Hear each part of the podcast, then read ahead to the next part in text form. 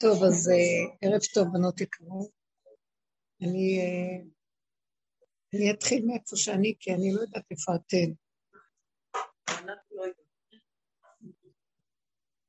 וזה באמת תכלית הידיעה שלא נדע, זה טוב. אני לא יודעת, אתן לא יודעת. אז זה זה ההתחלה הכי טובה אה, כדי אה, להגדיר מאיפה, מאיפה אני באה בדיבורים האלה. אנחנו לא כל כך מדברים בסדר הרגיל של החשיבה. כמו שאתם יודעות מהרבה שנים, יש לנו אה, אה, דרך שבעצם אנחנו אה, מפתחים במשך הזמן, ואנחנו יוצרים אה, מציאות אחרת. פה בכדור. כאילו אנחנו בתודעה אחרת, התודעה שאנחנו מדברים. אמנם זה אותם נתונים של טבע, זה אותם, אה, אותו שולחן, אותו כיסא, אותה בריאה, אותו שמש, אבל הצורה של החשיבה היא שונה. במה הדברים אה, אמורים? מה אנחנו מדברים בעצם? ש... שאנחנו נמצאים בצורה הרגילה שלנו שאנחנו חיים בה, למרות שזה לא מוגדר באופן מוחלט, אבל פחות או יותר כללי אפשר לנהל, שיש לנו צורת חשיבה שאנחנו אה, מאוד מושפעים ממה שקורה בחוץ, ועיקר העולם שלנו הוא חיצוני. אנחנו מקשיבים למוח שאומר לנו משהו, ומסביר לנו ומספר לנו ואז אנחנו מגיבים, על פי הפרשנות שלו והמשמעות שלו. וזה גורם הרבה הרבה סבל לבני אדם, כי אנחנו הולכים כל הזמן לפי צורת חשיבה שהיא מפרשת לנו דברים. עכשיו צריך להבין שהפרשנות היא, היא מיסוד ההבנה, אדם מבין ואז הוא מפרש. כל מפרשי התורה יש להם כוח להבין מה, מה התורה אומרת, מה הפסוק הזה אומר, מה משמעותו. עכשיו, אה, ההבנה היא רק אפשרות. יכול להיות מישהו יביא הבנה אחרת, מישהו יביא פרשנות אחרת. אז אם יש לדבר אחד שתי אפשרויות, אז זה לא אמת. כי האמת היא רק אחת. וכשיש אפשרויות לעוד דבר, עוד אפשרות, עוד אפשרות ועוד אפשרות, אז כבר יצאנו מנקודת היסוד הראשוני, יסוד, יסוד הראשוני הוא יסוד אחד. אנחנו אומרים, השם אחד, שמו אחד. אז לא יכול להיות שיש שתיים, לא יכול להיות שיש שני לאותו השם. מה זה שאנחנו אומרים השם אחד ושמו אחד? השם הוא אחדות.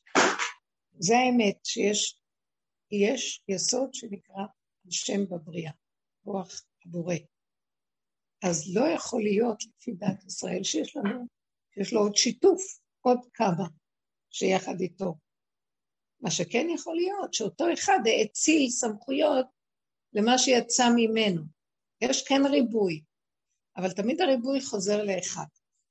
אז אם יש פרשנות כזאת ואחרת, או משמעות, או הבנה, אם אני יודע להחזיר את כל ההבנות לאחד, נניח מפרשי התורה מפרשים, ובסוף יש איזה אחד שמסתכל על הכל ואומר, כל הפירושים, כולם הולכים לכיוון אחד. אפשר למצוא דברים משותפים לפירוש הזה, וכולם יוצאים מהשורש הזה ואוקיי.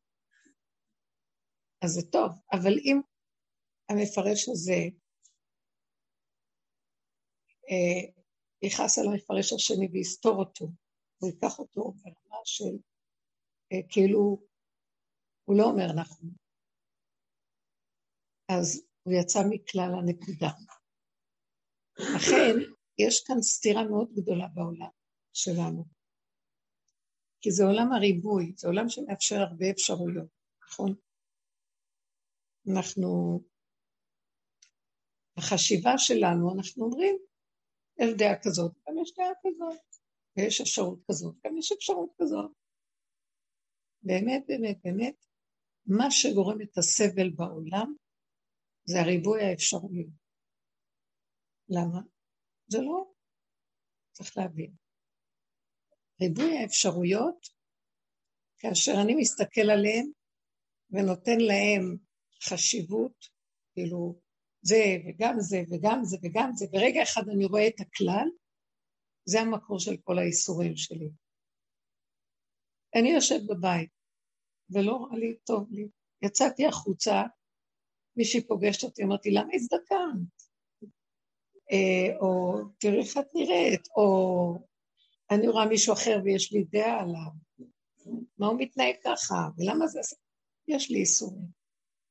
אם הייתי יושבת בבית שלי, לא הייתי... זאת אומרת שהמציאות של התודעה שאנחנו חיים בה היא מציאות של ריבוי, תודעת רשות הרבים, וזה האיסורים של הבן אדם. אמרו חכמים שאדם בעולם הבא, השם עושה לו חופה, ואין צדיק נכבה מחופתו של חבר. כל אחד השם עושה לו חופה שלו. מה, זה נקרא עולם הבא. אנחנו מברכים את הבן אדם, אנחנו אומרים על שבת, מעין עולם הבא, שיהיה לך כיף, כמו עולם הבא. מה אנחנו מברכים אותו? שלא תראה אף אחד לידך. במילים אחרות, שלא יהיה לך שתי דעות במוח שמקשקשות ומרגיזות אותך, שלא יהיה לך שני דברים שסותרים אותך. אבל אנחנו בחוש רואים שאנחנו בעולם שיש בו הרבה דברים. אז מה, נלך בעולם שיש כל, כל הזמן אותו דבר? אז נתחיל להבדיל דבר אחד. אין, הריבוי לא חל על החומרים, הוא חל, כשאני מדברת תודעת הריבוי, הוא לא חי על החומרים. הריבוי חל על המשמעות והפרשנות וההתרגשות וההתפעלות שאנחנו נותנים לחומרים. אז תבינו עכשיו מה אני מתכוונת, שהתודעה בכדור הזה היא תודעה של התרגשות, התפעלות, אה, התרחבות מנקודת האחד, וזה נקרא ריבוי. אם אנחנו נלמד לפרק את ההרגשים האלה ואת הסערה סביב מה שהם גורמים לנו, אז ונישאר במקום שרק מזהים את החומר איכשהו, הרבה סוגי חומרים, אבל בלי התפעלות, נחזור למדרגת האחד. תקשיבו מה אני אומרת. בעצם מה שאני אומרת הוא שהסיכוי של הגאולה של הכדור הזה זה רק הגוף הזה. הגוף והחומר.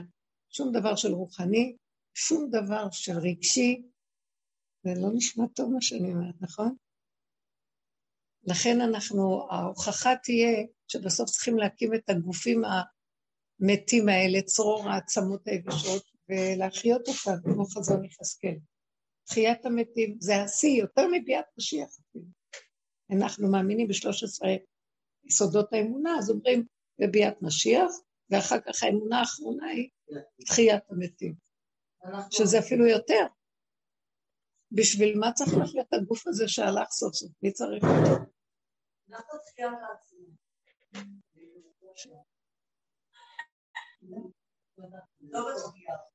עכשיו, אז אני, מה שאני בעצם רוצה לומר פה, שהדרך הזאת שאנחנו עובדים, ושאני באמת זכיתי, וכולנו כאן שבדרך שנים זכינו לקבל את בית מדרשו של רב אושר אליהו הנביא. רב חי את זה, אז לא היה בית מדרש, אבל זה בא ממקום שהיסודות תמיד באים מאיזה בית מדרש עליון.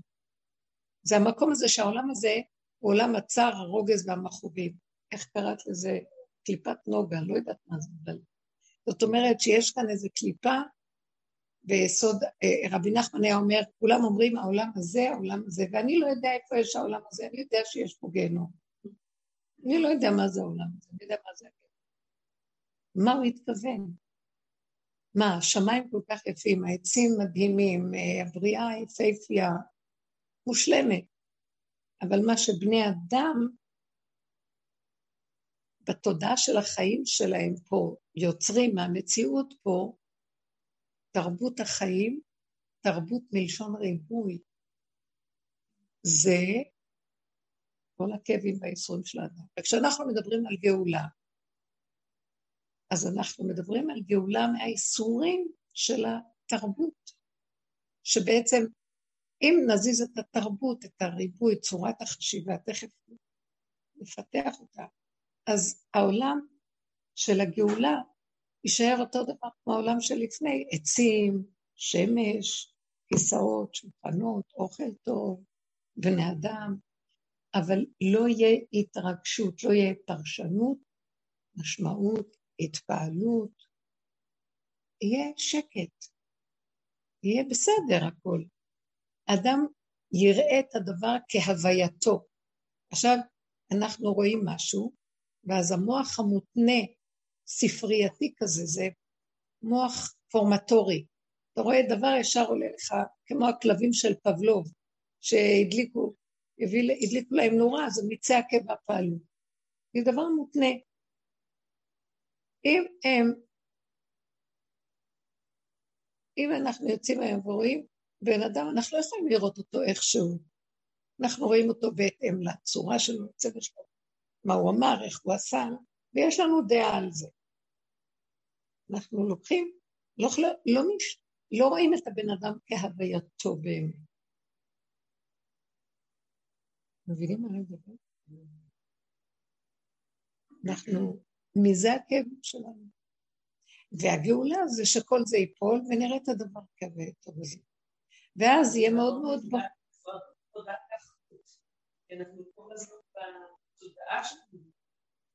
זה הריבוי, הריבוי. יש כל כך הרבה, אה, יש לנו, על כל דבר לנו כל כך הרבה מחשבות, דעות, הבנות, השגות, רגשים ופעולות. אז הלכנו לאיבוד בזה. הדרך ש... אז איך יוצאים מהדבר הזה? אז מה שעשינו בעצם זה שמנו פנס על ה... רק על הדבר הזה, על איך אנחנו חושבים ומנסים לזהות את הקלקול. היה לנו מין קוד כזה שליווה אותנו, שהקלקול שלנו זה האיסורים שלנו, זה לא השני עושה לנו כלום. יושב בתוכנו כוח ש... שכל הזמן יש לו התנגדות.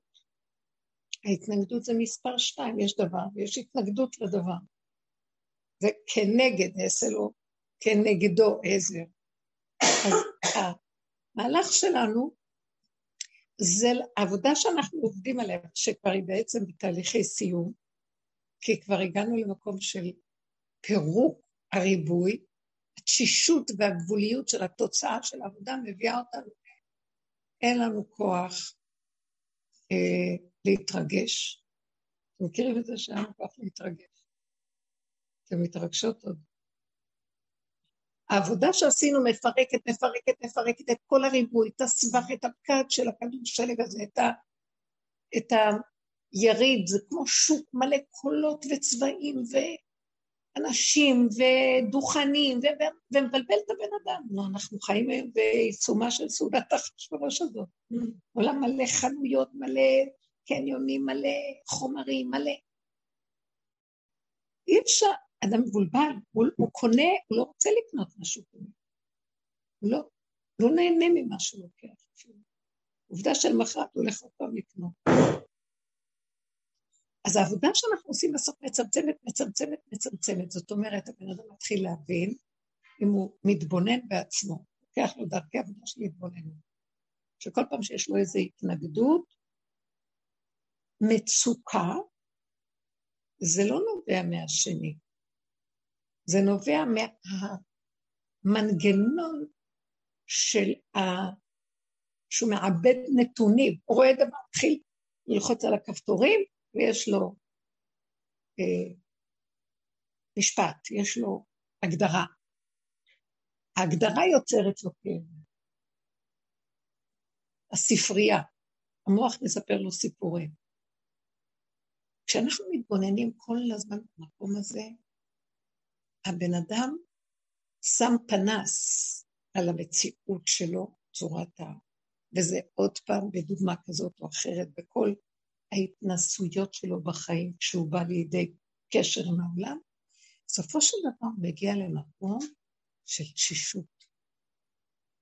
כאילו הוא שחטו אותו, כל כך הרבה מלחמות הוא עשה. בעצם לא נשפכה לו טיפת דם אחת. מה הם המלחמות שהוא עשה? להתבונן בכוחות הרבים שבתוכו שמתנגדים ונלחמים ורבים וכועסים ומבוהלים ומצטדקים. כל הלחץ הרגשי שקורה לנו. הדור האחרון הוא דור של נפש. דורות קודמים הם עבדו ברוח, גם להם היו בלבולים ברוח, בבירור הדעת. נפש לא הייתה בעולם, נפש הייתה מאוד מוסתרת. לא שמו לב לרגש. אז גם אז, שנקרא חולי רוח, היה חולי רוח, הרבה רוח, רוחני הרבה רוח. אז עבדו על זה, איך לדייק את הדעות, איך להביא אותם למקום של בירור הדעת, לימוד נכון, סברות נכונות. הדור הזה ירדנו לנפש, להרגשים של הדברים, לפרשנות ולמשמעות, לא מבחינת השכלית, ההתפרשות, פרשנות רגשית. היום אנחנו מתעסקים רק עם הרגש, רק עם נפש. והנפש הזאת, אין לה תקנה, אנחנו רואים את זה, שאי אפשר לתקן אותה. אי אפשר לנו להבריא את הנפש. אין דבר כזה. בריאות הנפש. רק שאין נפש זה בריאות הנפש. כשסוגרים את המוח הזה, שיש לו מה להביע, מה להרגיש, הוא כל הזמן מאוד רגיש למה שיגידו לו, משהו מסביבו, משריעו, מקו. כל המהלך הזה של ההתרגשות והרגש, זה העבודה שאנחנו עושים, איך לפרק אותה, ולהישאר בסוף, אנחנו לא מתרגשים משום דבר. זה מין חוויית מיטה מסוימת, אבל המיטה הזאת היא מיטה לשקר, היא מיטה למה שממית אותי. עשיתי הקדמה, אתן מוכנות למשוך, להישאר בקבוצה הזאת? זאת אומרת, אם אנחנו לא עושים טיפול שורש, זה ממש בהומופתיה אנחנו אומרים דומה ודומה מתקן. זאת אומרת, אנחנו לא לוקחים את המיטב שלנו והולכים לנו בריחוף גבוה ומתחילים להשכיל על עצמנו ולהבין דברים חיוביים וכיף לנו, ואז כותבים ספרים והולכים, אנחנו הולכים הלוך וחסור. אנחנו במבול, מבול. אנחנו במבול. מבול רגשי, מבול דעת. אני, גם הדעות שלנו זה בכלל לא דעת. פעם הייתי יכולה להגיד לאדם הוא יש דעת. היום המחשבה של האדם זה קליפת המחשבה, זה לא מדרגה של מחשבה. בדורות מאוד גבוהים היה להם שכל לחשוב, היום זה לא, זה קשקושי מוח, כל uh, בלבולים. הקשקושים האלה לא נקראים מחשבה, מחשבה זה דרגה של לחשוב. עכשיו, אנחנו יכולים להגדיר את עצמנו כבעלי הרגשים. זה לא, זה לא אינטלקט אפילו. אין לנו את הכוח הזה. אם אנחנו עובדים לפרק את זה, אנחנו מתחילים, אנחנו נגיע למצב של התרוקנות וגולמיות פשוטה ושקט, שלווה, זה כמו סוג של אוטיזם מסוים. אוטיזם לעומת הרחש והסערה של ההיפראקטיבי של המוח. ושמה תהליך הגאולה האמיתי מתחיל. לעומת המקום הזה של הגולגות, מתחיל להתעורר איזה כוח שקיים בבריאה, שהוא מנהל את המציאות ממוח אחר לגמרי. לא מהמוח של הריבוי, מהמוח של האחדות האמיתית. הוא מחבר אותנו לאנשים, הוא אה, משמח אותנו, הוא מפלס לנו ופותח לנו שערים ודלתות לעשות דברים. אנחנו פועלים דרכנו, מתוכנו הוא יוצא החוצה בפועל. צמח דוד אחד מצניע. גאולה נמצאת בכיוון אחר לגמרי. היא חייבת מוח מפורק של התודעה של העולם, תודעת עץ הדת, והיא חייבת גוף גולמי, כמו שהפרפר שזה כוח השכינה שבאדם, בא אחרי הגולם. יש את הזחל, והזחל זוכה. הוא אוכל מלא ירק, הוא אוכל את המוח שלו, זה מה שאנחנו עושים בעבודה. אוכל, אוכל, אוכל, ממיס, ממיס, ממיס, ממיס, ממיס, ממית ומחיה, ממיס. תף לא דגושה נקראת ממיס. ממית, ממיס את כל העסק, עד שהוא בעצמו, והוא עושה ככה. אנחנו עושים את זה אחורה פני, כאילו, אנחנו לא מתקדמים בתוספות, הוא כאילו הולך מצד לצד, עץ הדעת טוב, עץ הדעת רע, מפרק, נהיה גולם. נכון הזכר נהיה גולם? ואחר כך הגולם הזה חווה שהוא גבולי. הוא לא יכול, הוא לא יכול... אה, המוח שלו יגיד לו משהו, הוא בא לעשות. זה כמו איזו נהימה כזאת, אין לו כוח, הגבול מכניע אותו. הגבול מביא אותו למצב של שקט. אז הוא עושה קטן. ואחר כך בא המצב, אור חדש מתגלה בתוכו, שמניע ומסדר את העניינים כמו שצריך, לא מהמוח הרגיל שהיה פעם. דברים קורים, דברים נעשים מאליו. אבל התהליך של העבודה, זה כבר תהליך אחר, שקם משהו זה כבר לא קשור לבן אדם. עד הסוף של האדם זו שחייב לספק סחורה, לפרק את המוח ולהכין את הגולם. שני התהליכים האלה הם המהלך הנדרש לנו כדי להכין את עצמנו לגאולה מהתודעה של העולם, כדי שתבוא תודעה חדשה לעולם, אור חדש על ציון תאיר.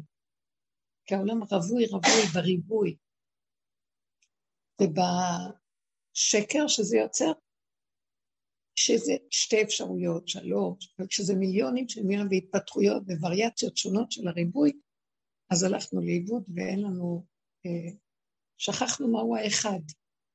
יש פירוד מאוד גדול בתוכנו, וזה הכאבים ומזה החולאים, ברגש, בגוף, כן? ואי אפשר. האדם, כדור מכלה את עצמו, תרבות מכלה את עצמו. זה המקום שאנחנו מדברים. להגיע למקום הזה של הגולמיות, שלא יהיה אכפת לנו. זה לא שאני, זה מאוד מאוד קשה. אז תגידו, הבן אדם יגיד, אז משעמם לי, מה, לא אכפת לי, אז איך אני אחיה?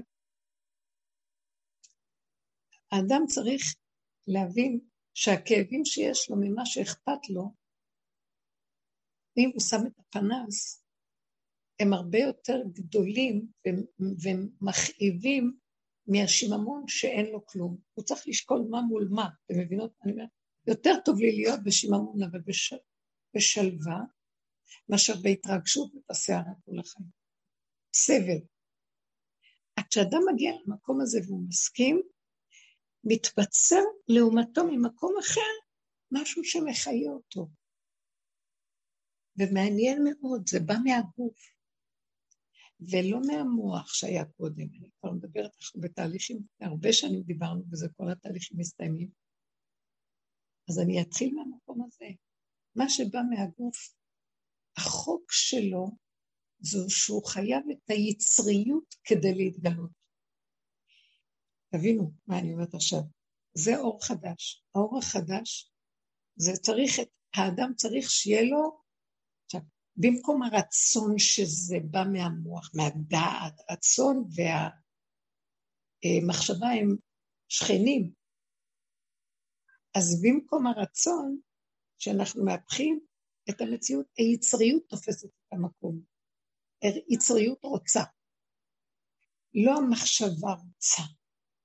שם התבלבלנו לגמרי, אני לא יודעת מה אני רוצה, לא רוצה, אם אני רוצה נכון, לא רוצה נכון, המחשבה שלי. אבל כשהיצריות רוצה, זה אמיתי, זה בא מהגוף.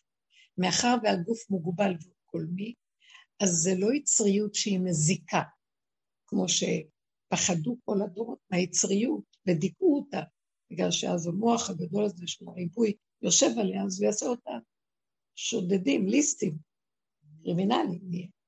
אבל כאן זה כמו ילד קטן, שהחיות שלו נובעת מהיצריות שלו, בכלל לא מהמחשבה שלו.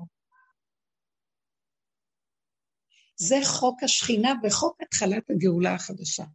אחר כך הצטרף לזה משהו מלמעלה, הוויה. אבל חוק השכינה הוא חוק החיות שנמצאת האורגנית פה בעולם, שוכן איתם, אם כל חי, כוח האנרגטי הקיים פה שדופק. והוא אה, קרוב לאדם. לא כמו כוח ההוויה שהוא לא ברור מה. אבל כוח השכינה הוא כוח בחומר, קיים, חי, תוסס, נושם. אבל זה בתנאי שאנחנו עוברים את התהליכים של מחיית היקום הקודם, כמו שכתוב במפול, שהיקום נמחה ונולד משהו חדש. אז כתוב שהמים כיסו את הכל, כל הסערות והריבויי קולות והרצונות והכאבים, וה... הכל כיסה המים. ואחר כך הפסיק המבול, ואז המים הלכו הלוך וחסור, והתגלתה יבשה חדשה. בדיוק אותו תהליך בגאולה. חייב לעבור מבול. חייב לעבור מבול, שיגעון, שאדם יראה את עצמו איכשהו. שערה עוברת אליו. בלי זה, אז מה? איך תהיה לו הוויה חדשה? התאבות ומציאות חדשה. אז עכשיו, אני לא באה להגיד לכם, בואו תחזרו עשרים שנה, תעשו עבודה, אני רק אומרת שאם נתבונן בדבר הראשון, קודם כל אל תאמינו במה שאתם רואים, זה לא נכון. אל תאמינו להתרגשות שלכם. אל תאמינו למשמעות ולפרשנות שאתם נותנים לדברים. תשתדלו להתמקד בדבר המציאותי הפשוט. אפשר, אפשר להבין מה אני אומרת עכשיו? פשוט, הכל פשוט. זה 80 אחוז מהגנבת אנרגיה נופלת. אדם עושה דברים פשוטים, מה חסר לו? הוא צריך להתרגש. הייתה לי מישהי שהתקשרה לפני שבוע, שבועיים, והייתה צריכה לחתן את הבת שלי. היא מאוד איתנו בדרך. אז אה, היא אמרה לי, תראי, אני כבר לא מתרגשת מהרבה דברים. ואני הולכת ומשילה את המציאות. אבל הפעם הרגשתי ככה, שאני לא מסוגלת יותר לסבול את החיים, לא מסוגלת לסבול את החתונות האלה. והבת שלי רוצה יחס, תשומת לב, קלה, רוצה שאני אקח את אסדר את זה, ואני לא מסוגלת, לא מסוגלת, לא יכולה לסבול את כל האירועים האלה, את כל הצורה של האירועים האלה. אז מה, שהתחתן, מה היא רוצה ממני? היא דיברה איתי כי זו האמת שלה, היא לא תגיד את זה. אבל היא אמרה לי את כל האמת, אני, כאילו, הכל נפל לי. ועצר, אז אמרתי לה, אז אם נפל לך ואת במקום הזה, מה אכפת לך? היא אומרת, אבל מה שקורה לי, אני מבקשה עזרה בזה, יש לי צער מזה שזה קורה לי, שאלה. אין לי צער מעצמי, לא אכפת לי. אבל כשהבת שלי אומרת, אמא, מה קרה? אני מתחתנת, אני צריכה זה, אני צריכה תמיכה, אני צריכה זה, תקחי טלפון. אני רואה שאת לא מתלהבת, לא כאילו, הייתה עצובה. היא אמרה לי, ואני לא יכולתי לשחק. אז אמרתי לה, מושלם. הגעת לדרגה של מושלם. רק יש דבר אחד, שאת לא משלימה, שאת לא, מס... לא יכולה לשחק יותר. תגידי לבת שלך כל האמת. תגידי לה, אולי זה יפגע בך, לא אתם בראש אחר, ואני תבינו אותי, עשיתי עבודה. שום דבר לא מזיז לי. אני שמחה, בשבילך טוב לך, אני אתמוך בך חוקצת, תעשי מה שאתם צריכים, אני אעזור לך. אל תצפי ממני לשחק את המשחק הרגשי של העולם ולהשתתף איתך בדבר הזה, ואם לא, אז את נעלמת ממני. תשלימי שאת במצב הזה. וכי אמר לי, איך אני אבוא לחתונה, איך אני אפגוש את האנשים, איך אני זה, אין לי כוח, אין לי כוח, אין לי כוח. אמרת לה, אם את תעבדי רק בימים האלה שנשארו, רק על המקום שאת משלימה, לגמרי. כי אין לך אפשרות, אין לך אפשרות. את יכולה לעשות מהלך, מהפך אחר? לא. הרבה שנים. וכשאת מגיעה למקום הזה, אז תראי שיקרה משהו. תשארי כמו גולם שאומר את האמת שלו. ולא מחשבן את מציאות העולם ומנסה לרצות את העולם כפי שהוא. הפוך, תשארי מה שאת. אני לא אומרת שתעמדי ותגידי לכולם איזה שטויות אתם עושים, מה אתם צריכים, לא, אבל גם את לא תלכי לשחק, כי את לא מסוגלת. היא אומרת שהיא נכנסה לעולם, כללה על זה, ביקשה, עבדה עם זה, וקרה לה משהו, היא פשוט נכנסה וקיבלה נקודת אמת ששימחה אותה יותר מכל החתונה שיש שם. זה, זה הייתה החיות שלי, זאת הייתה החתונה שלי, עשיתי. שהגיעה למחשבה שאמרה לה, פשוט מחשבה, זה היה מתנה, הכרה. מה שלך פה, משהו בכלל. אז את עכשיו את פה, אז תהיי פה, אל תצטערי ותתרגשי למה את לא למדת כן, כי את עוד מפעילה את המוח בשביל אה, לבקר את המציאות. זה מתודעת הריבוי, זה התרבות של העולם. למה ככה לא ככה? כי בספריית הערכים צריך להיות ככה ולא ככה. אז אם זה לא הולך לפי הספרייה, אז יש לי כאבים. תרדי מהספרייה, תכנסי לגוף, ככה זה, ככה זה. עכשיו בוקר, עכשיו לילה, ככה זה. תיקחו את מה שאומרת, ככה זה. ולא שיהיה לכם דעה או מושכלות על הככה זה. ככה זה. השלמה. כי באמת באמת, אם לא משלימים עוד, אני חושבת שאני יכולה שזה יהיה אחרת. אז נכנסתי לשיטת הריבוי. ואדם שהולך ומתרוקן ומגיע רק לגוף הפשוט, והוא, והאמת שלו אומר, לא מתרגש בכלום. אבל סביבתו עוד רוכשת. והילדה הזאת רוצה תשומת לב. אז uh, היא הדביקה לה את האחיות שלה, כל מיני חברות, הם, הם ייתנו לך את המקום הזה. אני לא. רגע, רגע, כשהיא הגיעה למקום הזה ונפל עליה, היא אומרת, רגשתי גאולה. עכשיו, גאולת עולם, מה היה כאן? מה הגאולה שהיא קיבלה? שהציעו לה, לא רק הציעו לה, נתנו לה כוח להתבדל מההרגש לגמרי. לא שלך כלום, מה אכפת לך? מה אכפת לך? ככה טוב, ככה טוב, ככה טוב, ככה, ככה, ככה, הכל איפה זה בסדר. וברמה הזאת היא הייתה בחתונה, וניגשו אליה אנשים, ומאחר והיה לה טוב עם ההכרה הזאת, אז היא האירה פנים לכולם, כי היה לה טוב, והשלמה מוחלטת עם המציאות הקיימת שלה. היא אמרה שלא הפסיקו אנשים לבוא אליה, פשוט, כי הייתה כמו איזה...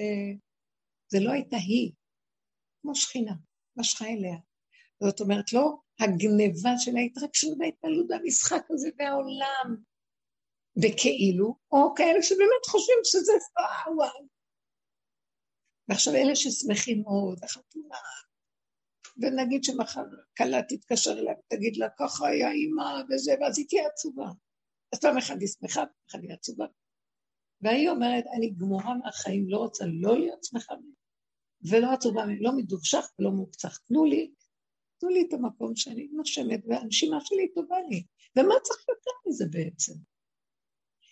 האדם במוח של העולם לא יכול להבין למה, מה צריך לשעמם שם, אבל כשנכנס חיות בתוך מציאות האדם שלא חיות מותנית בדבר, שהיום ככה מחר גם ייקחו את הדבר, בטלה אהבה, בטלה דבר. אהבה שתלויה, שמחה שתלויה בדבר, תקחי את הדבר, מחר אין את השמחה כבר עצובה אותה. אז כשנמצאים במקום הזה, השכינה אומרת, או, oh, פה אני יכולה להתגלות. ונכנס לחלל המציאות של האדם כזאת מתיקות, שכלום לא חסר בבית המלך. זה בא ממקום אחר. לא של העולם המותנה, שתלוי כל הזמן. ואז כל הזמן צריך לרצות את החיה הזאת ולרוץ לסדר הרגשיים, והבנות, וצורות, וידיעות וכן. עד כאן. אז מה שמשך את הציבור אליה, היא אומרת, אני, ולא היה לי לאות, ולא היה לי עוף, בא לי לברוח מפה. זה היה איזה כוח שהתעורר בתוכי, והוא טיפל בכל הסיפור, ואני לא הייתי שם בכלל, לא אכפת לי. אבל זה היה מין אחדות עם אותו כוח שחדר לתוך הגוף הנקי הזה, שהסכים עם המצב איכשהו. עכשיו רצית לשאול משהו. קשה להבין הפרקטית הזאת, איך האכפתיות ברור שלי, ההתנהגות שלהם, ושהיא אכפתית, בעצם היא לא מתרגשת כלום. איך זה יכול להיות? אני אגיד לכם. עידן? תראי, בעולם של החשיבה, שיש לו הרבה ערכים ואפשרויות ומציאויות, אז זה לא אידיאל בכלל. זה נראה... אה, זה נראה... הזוי. חולה. אבל אדם שמתבונן טוב ומסתכל על מציאות העולם ורואה את השקר שבזה, פעם למעלה, פעם למטה, את המשחק שיש בכל דבר, את הדברים המותנים, את השוחד שבכל המציאות הזאת, והרגישות שלו מאוד גבוהה, וכמה הוא נעלב ונפגע כל הזמן. שימו פנס על עצמכם, רק על עצמכם. השני הוא רק המראה והמקל והסיבה להראות לכם. העולם זה רק סיבה. האדם הזה הוא כל כך תשוש ורווי ממה שהוא רואה, שיש לו נחמה גדולה מאוד בשקט הזה, שלא תלוי בכלום. אתם יכולים להזדהות עם מה שאני אומרת? הוא רווי. כן. לחשוב שאני אסיים, זה לא ירד לי עד הסוף. אם הבת שלה מתחתנת, היא לא מתרגשת, זה לא בגלל שהיא צריכה להעמיד את עצמה ולהציג שהבת שלי מתחתנת, אלא בגלל שהיא בן אדם והיא מתרגשת. מה... אני חושבת שזה... שיש לה איזושהי בעיה עם עצמה, היא הגיעה למצב שהיא לא מתרגשת מכלום. אני חושבת שהדבר הכי טוב זה שיש לנו ריפוי של דברים, לבן אדם יש מספיק שכל כדי לדעת איך להתמודד. נכון שאנחנו מוצפים. אני יכולה קצת להזדהות עכשיו בתקופה של הקורונה, שפתאום כולנו היו סגורים. אז גם אני הרגשתי באיזושהי מידה מסוימת של הקלה פתאום. כל, זה רק מה שאני, בלי כל הזמן לקבל אה, פידבקים מבחוץ, אוקיי? אבל זה נראה לי קצת קיצוני. למה היה לך קשה? להיות לבד סגורה. לא, אני אומרת שכשהייתי סגורה היה בזה, משהו טוב, כמו שהאימא הזאת שלא היה בלבול יותר מדי. נכון שיש עוד בלבול, אבל אני חושבת שהדבר הכי נכון זה שאנחנו נלמד מה לעשות עם הריבוי הזה. שנלמד שאם משהו אחד מבלבל אותי, אז אולי אני לא אתחישה, אולי אני אתנתק מזה ואני אהיה משהו שהוא כן מוסיף לי. אני חושבת שהאימא הלכה לקיצוניות מדי, אני לא רואה בזה אידאל, אני רואה בזה... אולי זה... אני לא תופסת את זה נכון. את צודקת במקום. הבת שלך מתחתנת ואת לא מתרגשת בכלל. ואני גם חושבת, אולי ניגשו אליה, כי ראו אותה כל כך אכפתית, שזה היה מוזר לאנשים, אז ניגשו אליה.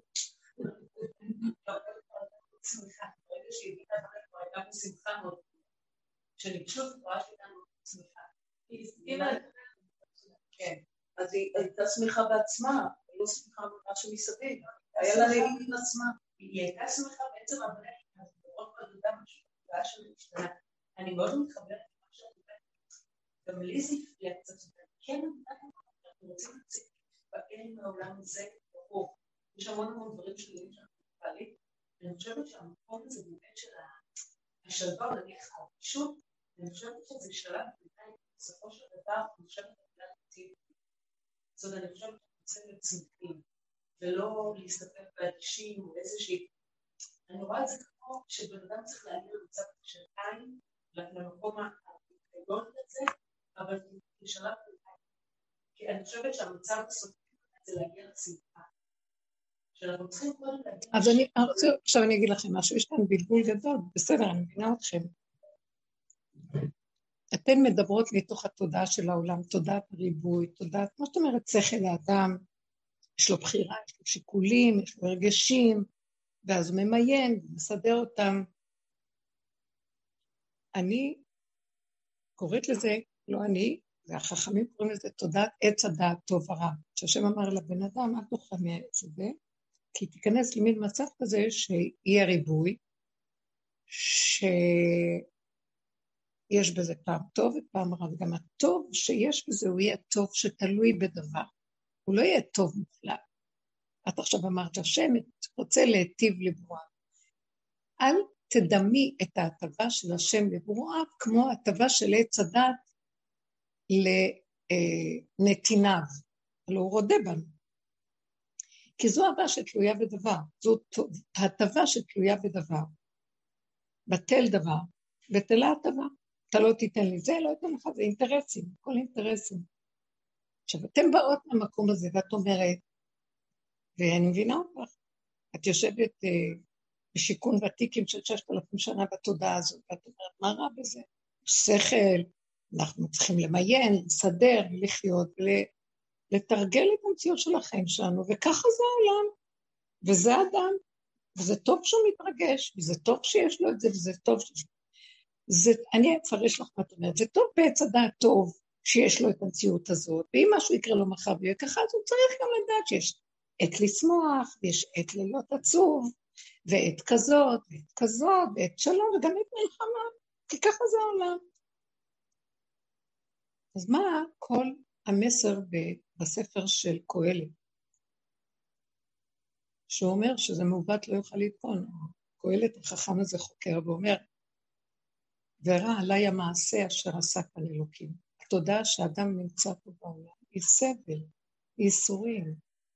האדם הפשוט שרואה ככה, הוא אה, מה שנקרא, מתחבר לזה אה, מתוך אה, שאין לו אפשרות אחרת, כלומר הוא לא יודע אז הוא מצדיק את המצב הזה, ואז יש לו כאבים, יש לו זה. אבל האדם שיש לו ברדק וחוקר ומתבונן, מסתכל, יש לו נפש רגישה ועוברים עליו מציאויות שונות, שהוא קולט שהוא שק של חבטות של המציאות של הבריאה. אפילו בדבר כמו שלשמוח בחתונה. זה עול. זה מה שאמר קהלת, לשמחה מה זה עושה. והקורונה שהורידה לנו איזה אור כזה אלוקי, נכון שזה בא אחר כך, מה שאם לא היו לנו כלים מתאימים בתור חולי, אבל באמת היה אור שרצה להגיד, מה לי עולותיכם וזבחיכם? וכי תבואו לרצות פניי בבית המקדש, מי ביקש זאת מידיכם במוס חצריי? מה אני צריך את התפילות שלכם, את הקורבנות שלכם? וכי תרבו תפילה אינני שומע. בפריסכם כפיכם אליי, אעלים עיניי מכם. לא בא לי עליכם, על התפילות שלכם. למה? כי זה תפילות שתלויות בדבר. אתם באים הב הב הב, פותחים את האמתחת, מתפללים, נותנים צדקות, הכל, תביא לי, תביא לי, עשיתי ונושעתי. יש ספר כזה, עשיתי ונושעתי. כל אחד מספר מה הוא לא עשה שמונים פעם, ארבע מאות פעם, נסע לפה, עשה פה חמישים פעם, נרות, שמונה עשרה נרות, שלוש פעמים להגיד ככה בכל צד. כל מיני שטיקים וטריקים, והוא נושע. זה מאוד יפה. תראי, מה נעשה? יושבי בעמק הבכה, מסכנים, מה הם צריכים גם כן להישרד פה, ומחפשים משהו, להשריד את נפשם פה.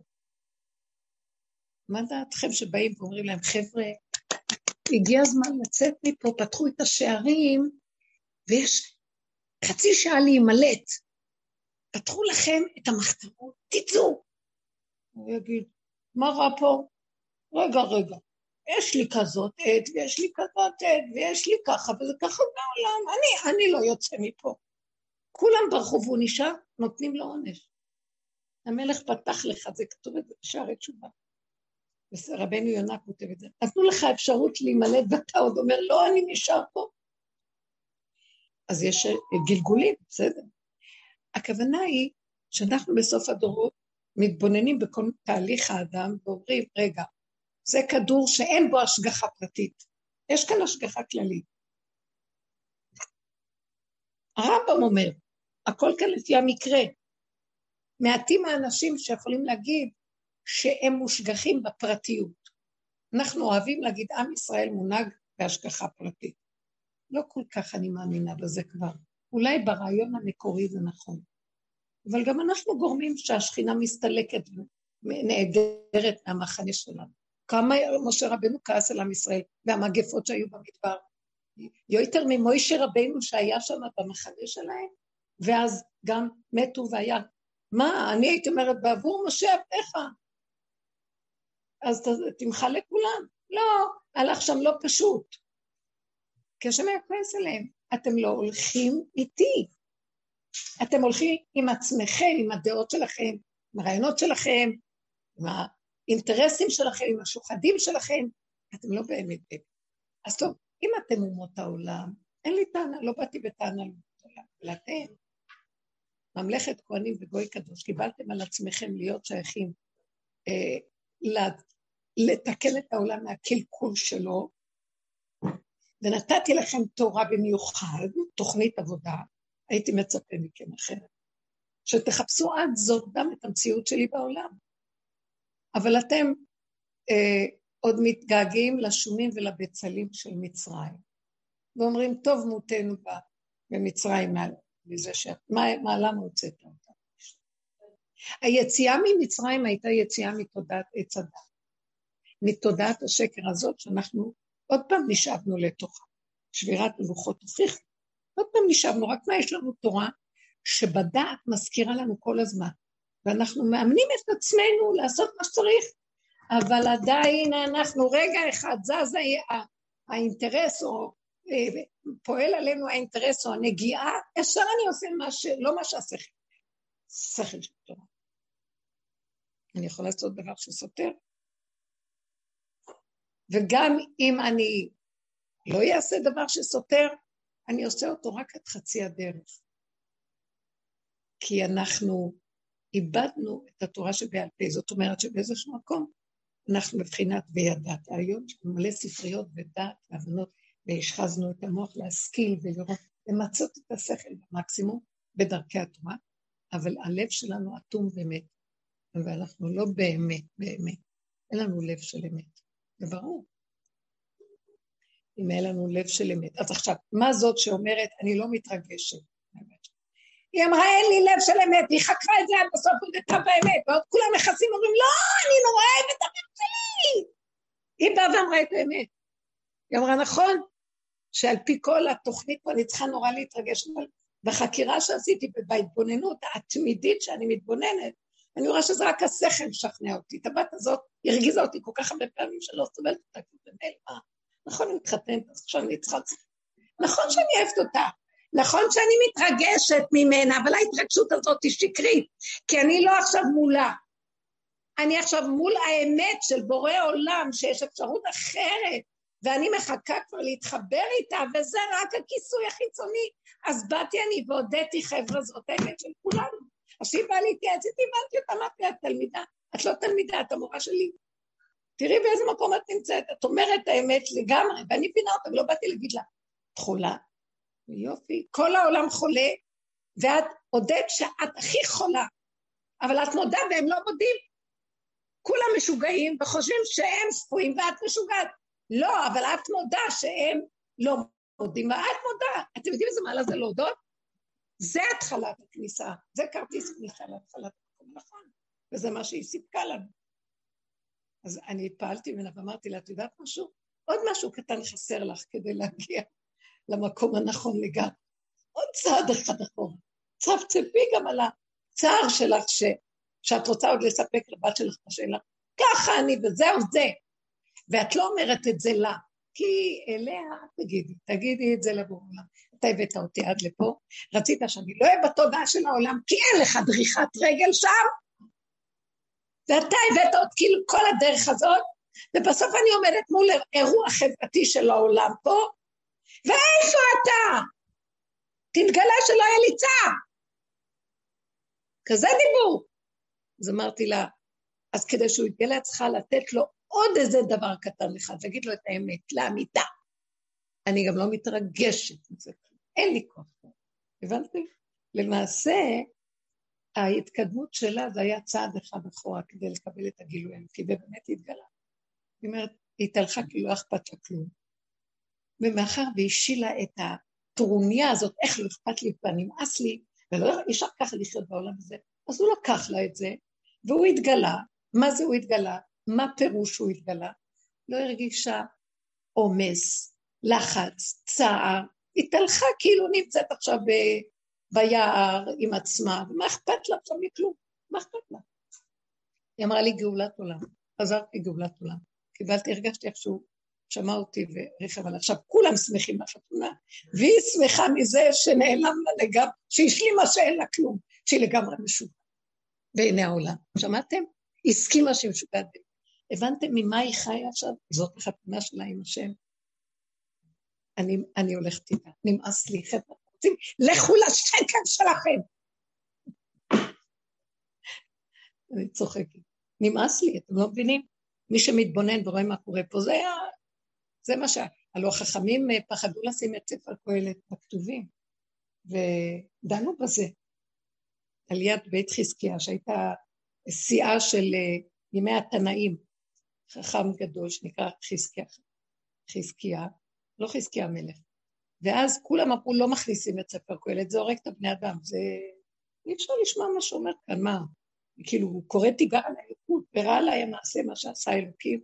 ולא רק זאת שהוא כותב שם שאלוקים עושה דבר כזה שאפשר. זה אי אפשר, מה, מה, לא רק זאת, אבל הוא עוד קורא ואומר, לא רק זאת שהוא עשה את זה, הוא גם לא נותן אפשרות לבני אדם להימלט מפה. הוא עשה, והאלוקים עשה, שם את העולם, גם את האלוקים, את העולם נתן בליבם, שהם לא יכלו לצאת מזה. כמו שאת אומרת, למה לי? נחמד לי. אז הם לא דורשים ולא ישאלו, כי הם חושבים שככה זה. עד שבאו כמה, בא אליהו נביא לקראת סוף הדורות.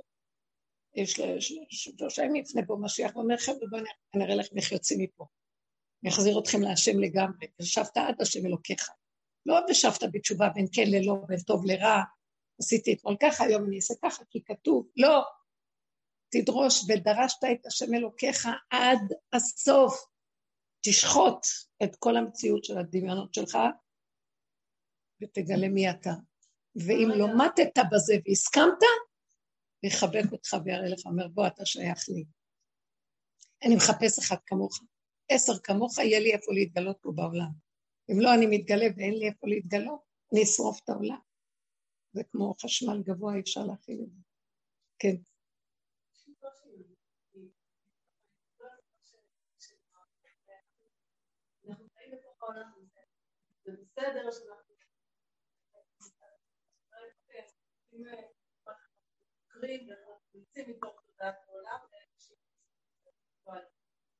אבל בסוף אנחנו פה ביום בתוך העולם הזה אז הטיפול שלנו בתוך העולם אבל אי אפשר לתקן אני לא בטוחה שאני אצליח להגיע למעלה כזאת שאני מסתכלת על העולם זה מעלה גבוהה מדי, אני לא יודעת, אני יודעת מי זה, ושם, ושם אני צריכה לשאול. בואי רגע, אני רוצה לשאול שאלה. לא. איזה תיקון את עושה? ממשיכה להתחנף, ממשיכה לשחק את המשחק של העולם, כי זה דפוס כאן. אני לא חושבת שזה או כל... יש לי התפתחות בתוך העולם, כן, לא להיות... אה, זו התפתחות שלא נגמרת, היא גלגל שטוחן את עצמו.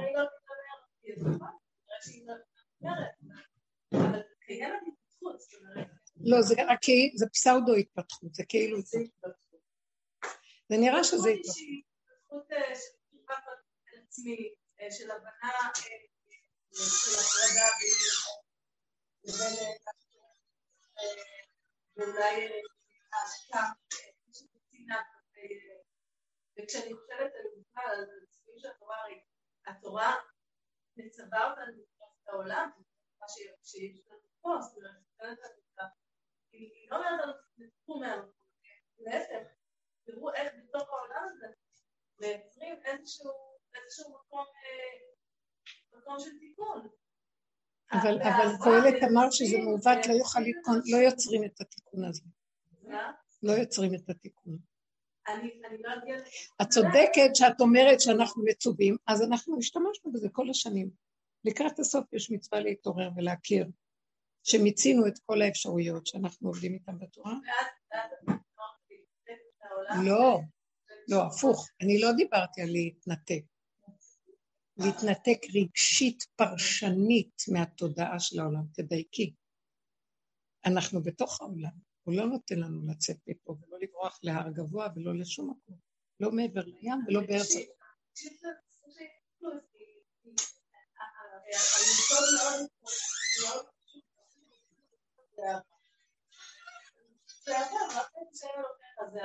את יכולה לאהוב אותו באמת. לא. את יכולה לאהוב את השני באמת. לא, תעני לי שאלות, אל תצטטי דברים, תעני.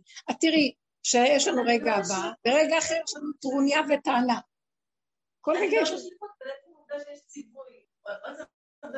המקומות שכשאני באיזושהי סקאלה לקראת האהבה, זאת אומרת, אני מאוד רוצה להיות במקום כזה. איך אפשר כל יום שלי לאהוב? שאלת השאלה, בוא נלמד את זה, אבל יש ציווי. יש. לא שיש ציווי, למה יש ציווי? הרבנית, אני... לא, נעלה שאלה שאלה. יש ציווי ואף השם אלוקיך. אין קושי על למה יש ציווי.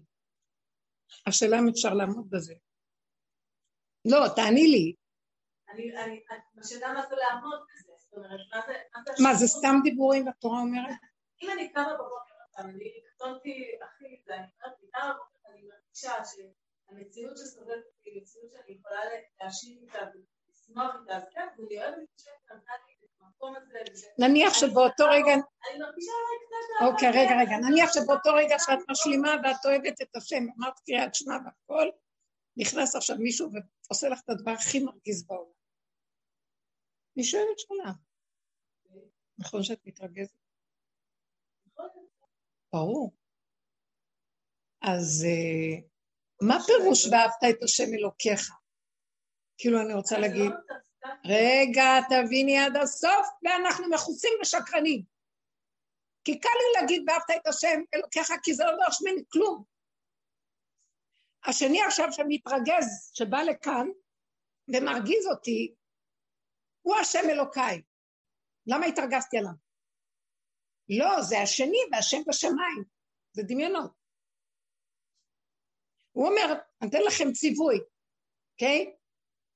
אז אין דבר יותר קל מאשר לקיים ציווי רוחני שאינו תלוי בכלום, וכל אחד בליבו יעשה מה שרוצה. כחכמים שלו, וכי אפשר לצוות את האדם לאהוב את השם. אז אם כן, זו שאלה שדורשת איזו התבוננות. והמסקנה היא כזאת, שכשאני אומרת שהשם אחד, ואין שני לאותו אחד, זאת אומרת שאין אפשרות שיש שתיים בהנהגה האלוקית, אז השני שהרגיז אותי זה בורא עולם, כי אין אפשרות שזה לא יהיה, שבורא עולם שלח אותו להרגיז אותי. את קולטת? אז אם כן, אם אני מתרגזת עכשיו, פקעה אותה ממרה קודמת, שאני אוהבת את השם. כי זה נוח לי, קל לי, אולי תתבונני ותראי, הוא שלח את ההפרעה כדי להראות לי, גברת, זה מס שפתיים. אני לא באה אלייך בטענה, רק תתבונני. לא, אנחנו מסתתרים מאחורי הדגלים היפים והממרות הגדולות, ומקבלים את זה ברמה של הבנה, להבנת הנקרא, אבל אין לב. אז השם אומר, המלכתם אותי על השמיים, אבל מה עם הארץ? בשביל מה שמתי אתכם בארץ? ואת אומרת, אבל אנחנו לא מתנתקים מעולם. את מנותקת. את, אני, כולנו, ואנחנו לא יודעים אפילו ועוד מצדיקים. מה שאת מציעה זה להתנתק. לא, אני מציעה שנראה שאנחנו מנותקים ונודה בזה. או אז יתחיל החיבור האמיתי, קלטתם? זה עבודת שורש. ואי אפשר רק לכסות ולדבר יפה גבוה עם הספריות, כשבא רגע רגע של התנסות, אנחנו רואים איפה אנחנו נמצאים, ויש פער עצום בין ההפכים האלה. את זה אנחנו באים להראות לבן אדם, כי לא תיתכן פה גאולה, שזה גילוי האמת, בלי שאדם יודע בשקריו. לא ייתכן. תביני, זה המבול שאנחנו עוברים, שאנחנו מודים במציאות של עצמנו. איך, איך?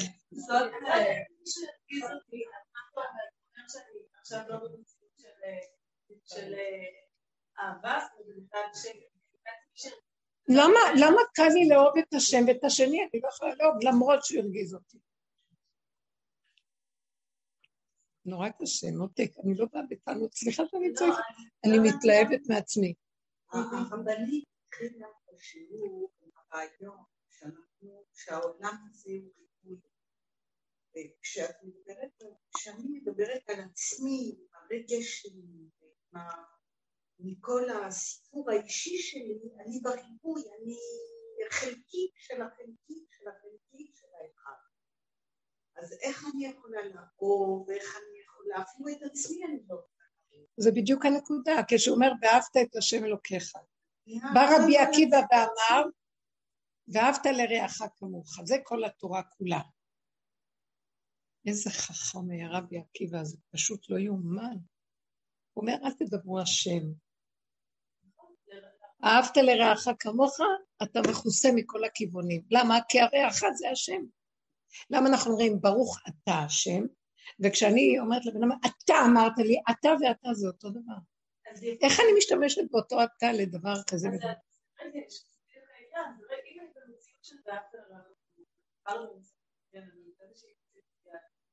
אז ברור שאתה בשלמות, אבל אתה לא במקום הזה, כי אתה אמרת אם, אם, תמיד זה אם, האם הזה זה 500 שנה הבדל בין הציות לאם.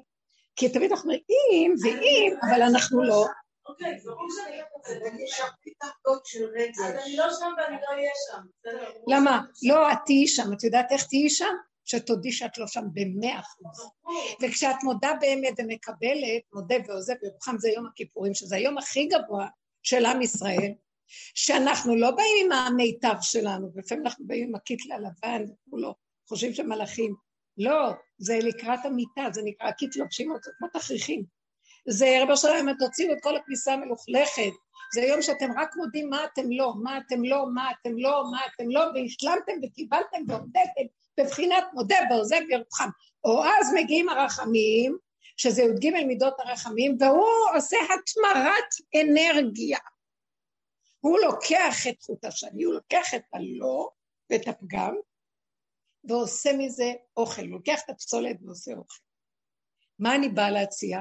כאשר אותה אחת עוד תפסה והבינה, יש לה עוד צעד אחד אחורה כדי לקבל לגמרי את המצב שלה מבלי שתהיה לה שום כעס טענה וטרוניה כלפי הבריאה. כמה עבודה עשיתי ואני לא יכולה להתהלך בחיים, אין לי כבר הרגש ואין לי כלום, אז איפה אתה אשם? יש מקום? הכריחה אותו להתגלות, רק אמרתי לה, כדי שהוא באמת יתגלה, תני לו עוד השלמה אחת, כי זה לא בדיוק באמת, כי את עוד כועסת על זה. את צריכה להגיע לבן אדם שהוא משלים, הוא לא אומר, טוב, אין לי ברירה, אני משלים, או בן אדם שאומר, ככה זה. יש הבדל ביניהם, כי זה עוד טוען ויש לו טרוניה, ואם אפשר היה פותר את זה מעליו. אבל זה אומר, לא, איך שזה ככה וזה מוחלט. מה קרה פה? נהייתה תמרת אנרגיה. אלכימיה נהייתה פה. התגלה אלוקות. גאולה זה גילוי אלוקות. אנחנו חיים עם דמיונות האלוקות. אני רוצה שינוי. נמאס לי. נמאס לי, אתם לא מבינים? את, את, את, איך אמרו במתן תורה? רצוננו לראות את מלכנו. אנחנו חיים בכאילו, מחבקים את הכאילו כל הזמן. מתפללים, לא מרגישים כלום, לא יכולים לסבול לפתוח את הסידור, מה אני צריכה באמת? די! תביא הערה, תביא חיות, תביא אמת, גם לא הערה רוחנית, גם זה נמאס. זה גם דמיון המדרגות והרוחניות. חיות, הרמב"ם אומר, עולם כמנהגו נוהג, ימות המשיח.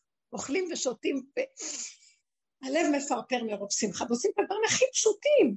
ולא חסר דבר ואין טענה ואין מענה וגר זה כבש, הדבר והיפוכו ישבו ביחד ולא אכפת לאף אחד כלום. שום דבר לא ינגד כלום. אתם מבינים? כי הריבוי עושה ניגודים, אז לא יהיה ריבוי. כי כולם, כי כולם ידעו אותי למקטנם ועד גדולם. כולם יזהו, מה? בחושים הפנימיים שיש שם, יש אחדות הבורא.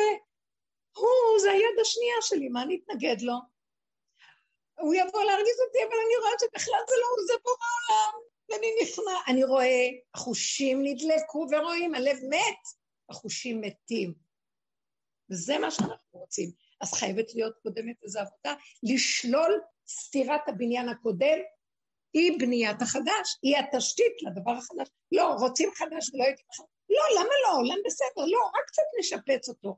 כמו למשל שאנחנו אומרים, מה שתבוא הגאולה יהיה ביטוח לאומי, ויהיה מס הכנסה, רק שרק יהיה, הם ייתנו קצת יותר תקציבים נחמדים, ויורידו את המיסים. לא, כל התפיסה תשתנה לגמרי, למה אני צריך לתת את הכסף שלי לביטוח לאומי כדי שהם ייתנו לי בחזרה ויעשו לי טובה שהם נותנים לי, ותראו כמה נותנים לכם. לא, לא, לא יזדקקו זה לזה ולא כלום, כל אחד יושב, כל איש תחתיו, והשכינה תיתן לכל אחד מה שצריך. למה שאני אזדקק בכלל משהו? כל השיטה תשתנה, לא, אז אני אומרת, ויש כאלה שחושבים שהגאולה תהיה שיהיה תנאים יותר טובים במצב הקיים. הלכנו לבחור היום, נכון? היו בחירות היום. אני, אני לא מאמינה בבחירות יותר, אני לא מאמינה בשיטה יותר, אני לא מאמינה בשום דבר, זאת האמת שאני אומרת, לא מאמינה, כולם רואים את זה, כולנו כבר יודעים את זה. ומה האפשרויות האחרות? על פי, על פי החוק של מה שכאן, איך שזה יתגבש פה כמו הסתייד, אין הרבה אפשרויות. אתם רואים שזה עוד פעם חוזר אותו דבר. ברור שאפשר היה אחרת. ברור שאפשר אחרת. הדרך הזאת היא אחרת, היא מורידה אותנו מהכל. אני כבר מזמן שלא בא לי על כלום, ולא בוחרת, לא אכפת לי כלום. מה זאת אומרת לא אכפת לי? לא שלא אכפת לי מהעולם, בגלל שמאוד אכפת לי מהעולם, אני כל היום רק עסוקה באיך לסדר מקום לשכינה, שתתגלה טיפה של גילוי שלה מרפאה מיליון חולים, בלי שיצטרכו את הרפואה ואת הרופאים ולבנות עוד בתי חולים. טיפה ממנה שמתגלה מביאה ישועה לכל העניים, וכן הלאה וכן הלאה. אז אנחנו רק עסוקים בלסדר אפשרות שתתגלה מכיוון אחר, מזווית אחרת, ישועה שתרפא את העולם ותביא את הישועה. ואז זה בחינת מלכות בית דוד. מה זה מלכות בית דוד שאנחנו מחכים ומייחלים לה? שהוא עשה את העבודה הזאת ונשא כיסא להשם. דוד לא היה מלך, הוא היה המלכות, הוא היה כיסא של השם, שעליו התיישב השם. הוא טרח ליצור כלי כדי שיהיה אפשרות של השם להתגלות. אז הוא הלך עד השאול תחתיות, הוא הסכים לכל המבול שיעבור עליו בעולם, המבול הרגשי והנפשי שלו והדעות שלו והמלחמה העצמית שלו, כי זה לא קל לבן אדם, כמו שאת אומרת, לעזוב את כל זה. בוא המוח הזה אומר לך, אתה משוגע שאני קורא לך, אתה מוזר הייתי לך, ונוכרי לבני מי. עוברים על בני אדם הרבה כאבים, אבל האדם הזה אין לו ברירה, נכנס למהלך הזה, ועל בשרו הוא סופג, עד שהוא פותח פתח, ועכשיו אני רוצה להגיד להם שהרבה שנים שקורה עכשיו דבר חדש. ברגע שאנחנו עוד לוקחים את החלק השלילי האחרון שאני מוכן, מוכרחה להיכנס בו ולהפקיר את הכל ולהשלים ולהודות שאין לי כאן כלום ולא שלי פה כלום, מה אכפת לי כלום? למה אכפת לי? תקשיבי, אה, במתן תורה, במתן תורה, השם כפה עלינו הר כגיגי. איזה מין צורה זאת? זה לא דמוקרטי בכלל. מה זאת אומרת כפה עלינו הר כגיגי? הוא הכריח אותנו, באמת לא אכפת לנו. זה רק דמיון שאכפת לך. אף אחד לא אכפת לו כלום מכלום, שתדעו לכם מה זה אני היום, אני באמת, אני יודעת שזה קצת נראה לא טוב, אבל לא באתי אמרתי שבאמת באמת, התבוננו לעומק, לא אכפת כלום, אבל המערכת מכריחה אותנו, כי זה עולם התיקון, וצריך לצחק אותה ולעשות זה וזה וזה, ואם האדם ייקחו לו את כל זה, הוא ימות, הוא לא יכול. נכון שככה היינו בכל הדברים. לקראת הסוף נצטרך להתעורר התמונה, את החלק קטן שהתחיל. זה אור אלוקי שיורד ויזעזע את כולם. אתם תחוו את השיגעון. מה אתם חושבים לכם? התכסו, תפרקו את כל הצורה שנראית לכם כאילו באחיזות האלה, והריקות כאילו אתם מסודרים ושום דבר לא יהיה לכם לא מעמד ולא כלום. תוהו ובוהו יהיה. ואם אתם שורדים, כמו שאדם נכנס למערבולת, מה קורה לו? אם הוא רק יחשוב וינסה להציל את עצמו ולהחזיק איזה סדר ומעמד, הוא ייסחף וילך לאיבוד. לא, הוא מרפא ואומר, אין לי כלום, לא אכפת לי, לא יודע, לא מבין. אני חייב להרפות. זה מהלך גבוה מאוד. אה, תולשים ממנו את הקליפות האחרונות של עוד האחיזה במשהו, כי הוא מפריע לאמת להתגלות.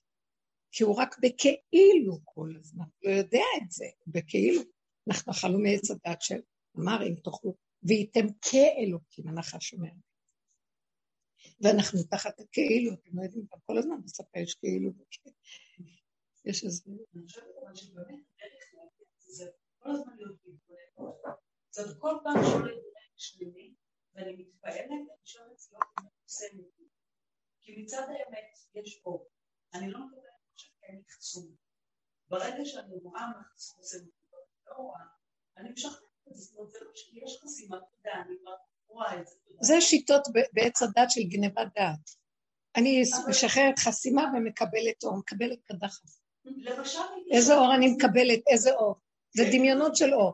סליחה שאני אגיד לך, עד שאדם לא אה, נשרף ולא נשאר בגולם שלו, ולא אכפת לו שיהיה לו אור, או לא יהיה לו אור. אם הוא נושם, הוא אומר תודה שאני חי ונושם, והוא שמח בחלקו הקטן הזה, זה בן אדם ש... יבוא לו אור, ולא מהמקום שנראה לך. אבל אנחנו חולי אורות. ואנחנו, זה מביאתם כאלוקים, זה מהשפר של ביתם, מחפשים אורות, אז יש לי חסימה לאור, אז אני, זה המודעויות שלנו, אז אני אעשה עבודה כדי לפרק את החסימה כדי לקבל אור. אז תבוא חסימה אחרת, זה השיטה של הטבע כל הזמן. אבל לא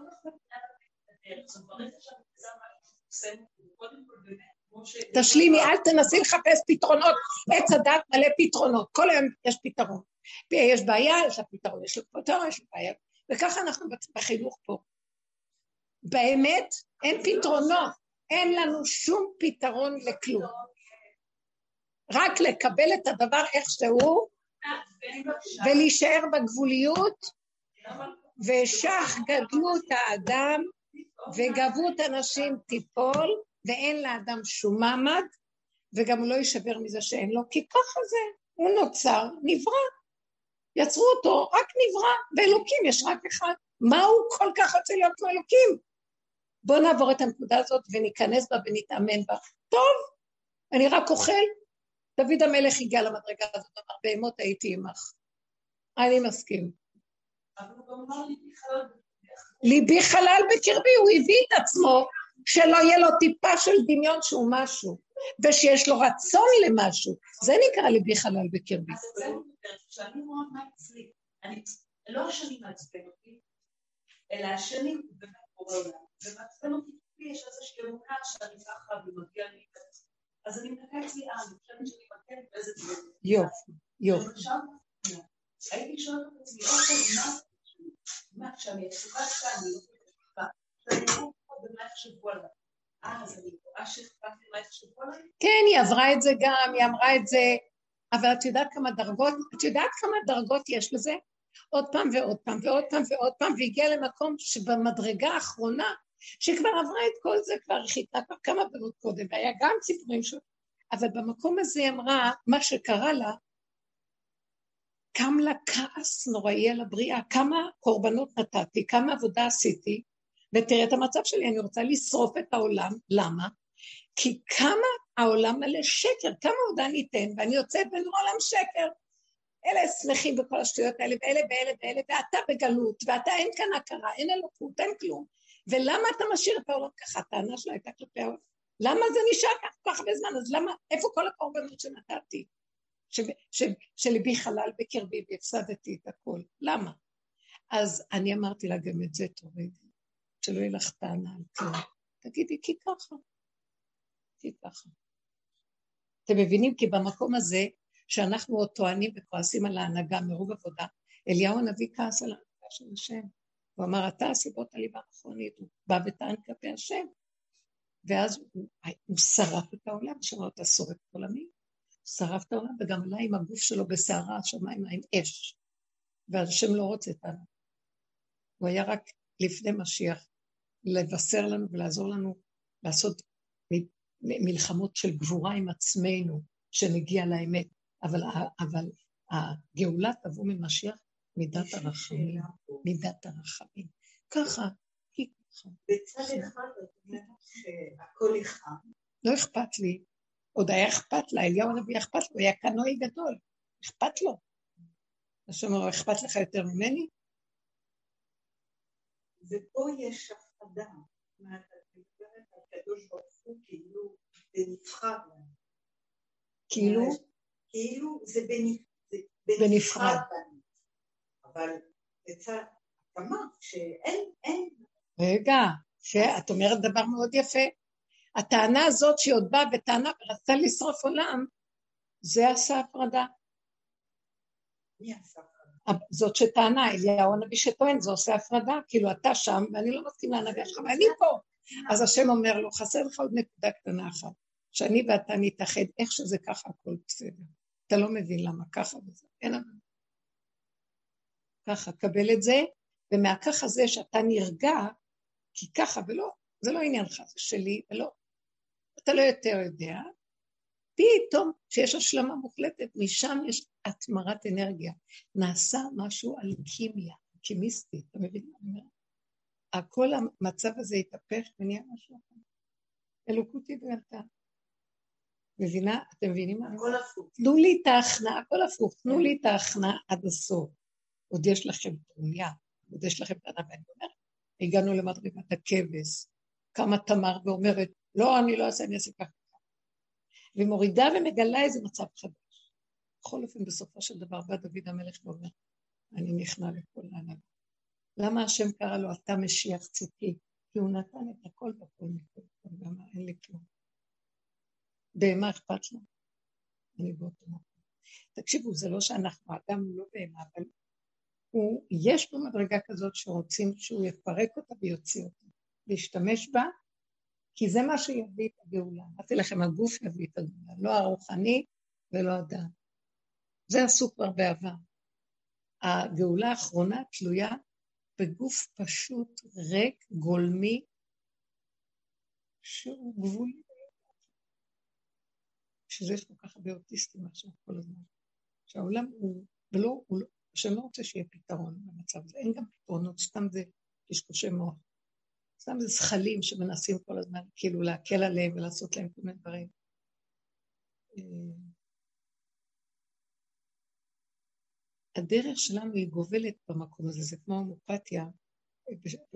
בשבת הייתה אצלי אה, הנכדה שלי, והיא, כל הילדים התקלחו, והיא לא רצתה להתקלח, כבר היה כניסת שבת. ואז האימא אומרת לה, נו כבר, נו כבר, תתקלחי ותבואי. לא, ולמה? ואני לא יכולה, והיא הולכת ומשחקת אותה. ואז אני אמרתי להם, אולי תשתקי קצת, כי כשאת מגיבה, אז היא מנצלת את המצב הזה. ומזה היא מתפרנסת להגיד לך לא, זה מה שכונס לה את ההתנגדות. אז תראי, אל תגידי לה שום דבר.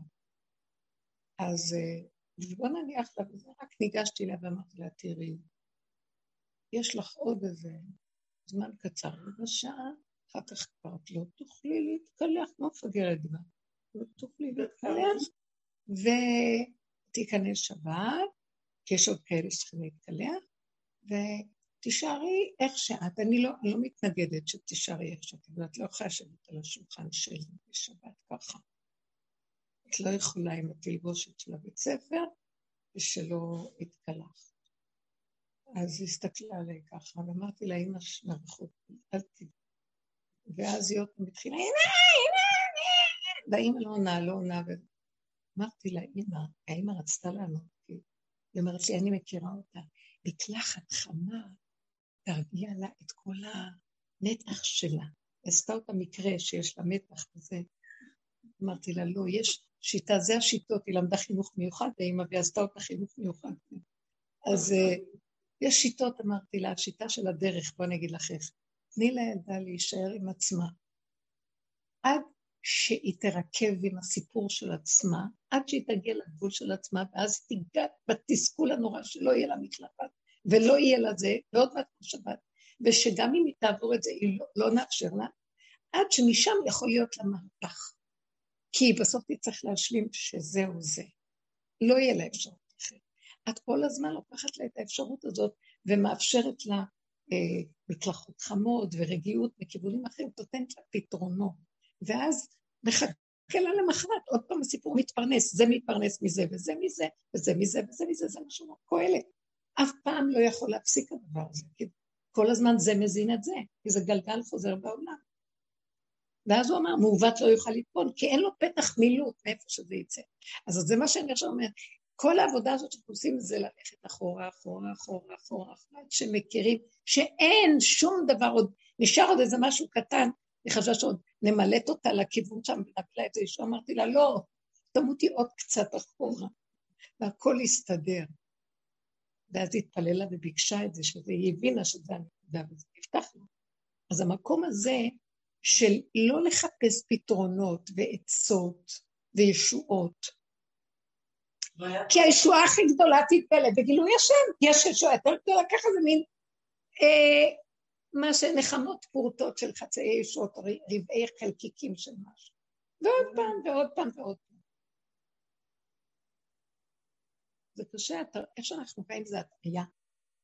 מה שאני מציעה זה עבודת שורש פשוט. זה הטעיה. וזה, ויש מקום ל... יש יפייפות, העולם מכוסה בהרבה יפייפות. אז למה סיפרתי על הבחירות? כי הגעתי למקום שזה מעוות לא יכול לקרות, אי אפשר לסדר כאן כלום, ורק איזה ישוע מכיוון אחר שתבוא ותעשה לנו כאן איזה ישוע. כולנו יודעים את זה, נכון? התייאשנו. אבל מה? אתמול כבר היה לי מחשבה במה העולם במצב שלנו פה, לא ברור. ואם uh, אני לא שייכת כבר למצב הזה, אבל יש לי רחמנות על העולם פה, ואני באמת, באלה פה רוחשים, ואנחנו איזה חבורה אומרים, איך להביא אותו מכיוון אחר לגמרי. הוא לא נמצא בכיוון האנגלי.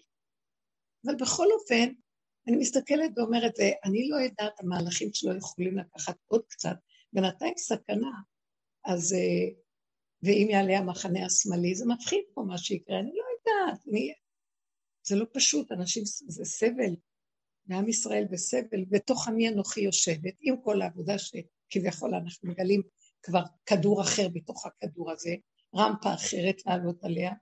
בכל אופן אמרתי, בוא נלך לבחור. לא, אני לא בוחרת. בוא נלך לבחור.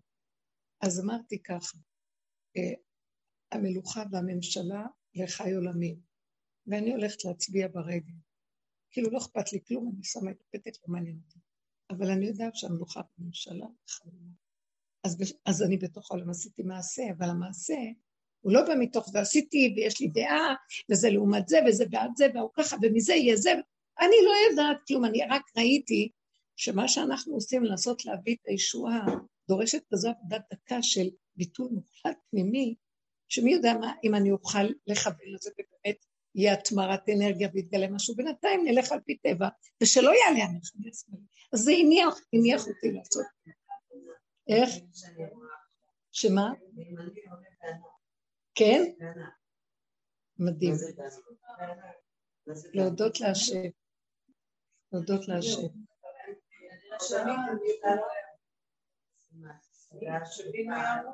שזה בטוח שזה כבר יהיה.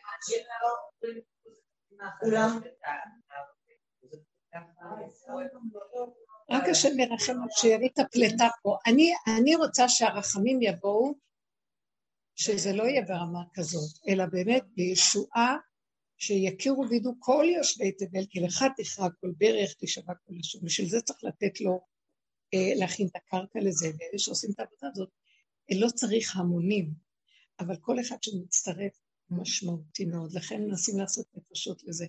ובסופו של דבר, אה, אנחנו יודעים מתי, כי הזמן רק אצלו נמצא, קרב יום שהוא יוודע רק להשם לבדו, אי אפשר לנו לדעת. בכל אופן, אנחנו מייחלים שלא יהיו לנו כאן איסורים וכאבים עד אז, ולא יהיו קורבנות, וחד שלום, צער ורוגז לעם ישראל. כמה אפשר עוד לסבול, כמה אנחנו עוד יכולים. אנחנו עושים שטויות פה בהנהגות שלנו, וזה מעץ הדעת, מהדמיונות שלנו, שאנחנו תרבות של אנשים יפים ונאורים, וחופש הפרט וכל הדברים האלה, ואז אנחנו לא שוקלים נכון את הדברים, כי איננו, אנחנו לא רואים נכוחה את האמת, וההחלטות שלנו, אחר כך תוצאה שאנחנו אה, בחורי ישראל מתים במלחמות, וזה זה לא, זה לא פשוט. מי התיר את כל זה? זה לא פשוט, הענקות האלה. אי אפשר בקלות, אה, לא? לכן אנחנו כן צריכים לתת את נקודת האמת ולהתחנן, ועם ישראל, תקשיבו, שיהיה לנו אכפת באמת, אלה שעובדים ככה, הכי אכפת להם, שסוף סוף יהיה כאן איזה שינוי ויהיה כאן שכינה, כמו, כמו מה שהשם רצה, אתם תהיו לי ממלכת כהנים וגוי קדוש, שהוא יתגלה, ושיבנה המקדש, ושיהיה גילוי שכינה, ושכל האומות יכירו בגדלות של השם לעם ישראל והתפקיד שלו. אנחנו כרגע תלושים ולא יודעים מי אנחנו בכלל, התערבבנו, התערבבנו בדעות בזה, וכאילו יש לנו איזה מין דת כזאת, עוד איכשהו תלויים בה ומה. זה, זה לא אמת, אין לב. אה, אה, עץ חיים, רבי חיים ויטל אומר, תורת העולם הזה שיש לנו היא כהבל בפני תורת משיח. תורת משיח היא אמת מדויקת, היא מוארת, היא... אי אפשר לא לראות איזה יפה, איזה אמת גדולה יש שם. אז התורה פה תראה לנו כהבל בפני המצב הזה. כן.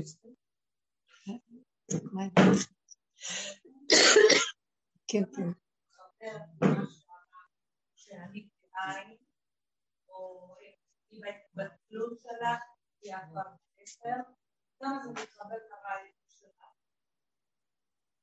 עוד פעם, לא הבנתי. אומרת שאנחנו נגיע לשלמות של השם אחד, לדעת שהכל שיש לנו זה, תגידי עד מחר, זה מאוד קשה. כל יום אני אומרת ואני הורגת שתיים ימין ואחד משמאל. זה מאוד קשה להגיד. זה איך אני יכולה. רק על ידי זה שתודי שאת לא יכולה. זה לא בדיוק שאני כלום, אני, אני מתוך הכרה שאני לא יכולה להגיע לעפר והאפר, כי האגו גומר. לא, אי אפשר לתלוש אותו, הוא בדם שלנו. אז כשאני מודה בזה, ואדם כזה שיודע את הסכנה שלו, הוא כבר לא רץ במיטבו לכבוש את כל העולמות, הוא יושב בשקט, והוא מעליב אותו, אז הוא שותק, אומר לה, ממי אתה טוב. הוא לא בא מצד שאני עפר ואפר, זה גם גאווה גונבת. אלא הוא בא ממקום של... אה, שיגידו, הוא צודק כל מה שאני אומר. הוא מצד השלילה, הוא שולל את מציאותו הדמיונית החיובית. זה נקרא ביטול. לא שבאמת אני יכול להגיע, זה מאוד קשה.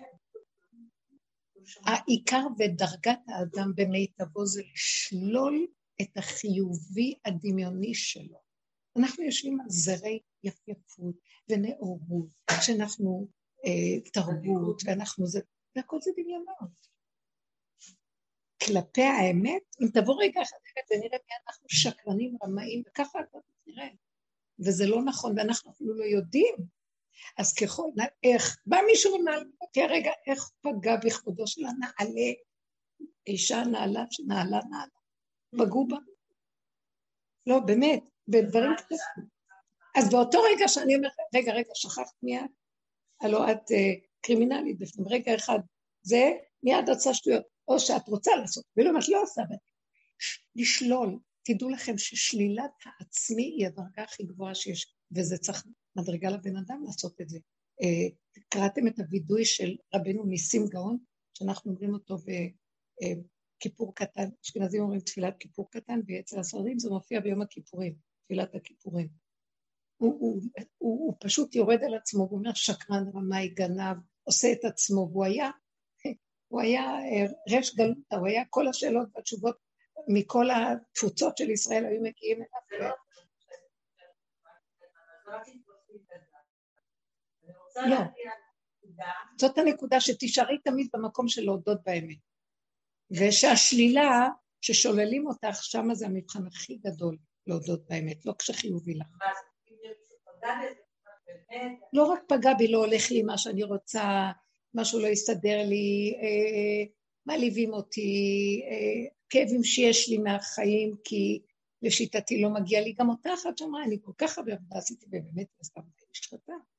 והגיעה למקום כזה, ואחרי כל זה היא אומרת, אני לא יכולה להבין איך היה לה איזה טענה, לא אמרתי, אומרת, איך יכול להיות שעכשיו עולם כמנהגו נוהג, שיש את ה... אחרי כל הקורונה ואחרי כל זה, וזה עוד חתונות, ממשיכים ככה, ועוד זה שכך חושב שמגיע לו את הכיסא והוא כיסא הכבוד, והוא... היה לה טענה של צעקה כמו קנאות של אליהו הנביא לעולמו. איך יכול להיות שאתה נותן לרשעים אלה אחאב ואיזבל ככה להתנהג? שאתה, איך יכול להיות?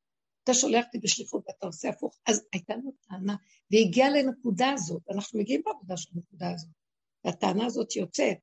אז התשובה לטענה הזאת הייתה, יפה אמרת, זה טענה של אליהו הנביא, זה הנקודה של איש אמת במידת הדין והגבולות, אבל עכשיו צריך לבוא הנהגת משיח שזה רחמים. תוריד עוד קצת את הראש ותסכים להכל, ותראה שתהיה התמרת אנרגיה, ומהדין יהיה רחמים, כמו יום הכיפורים.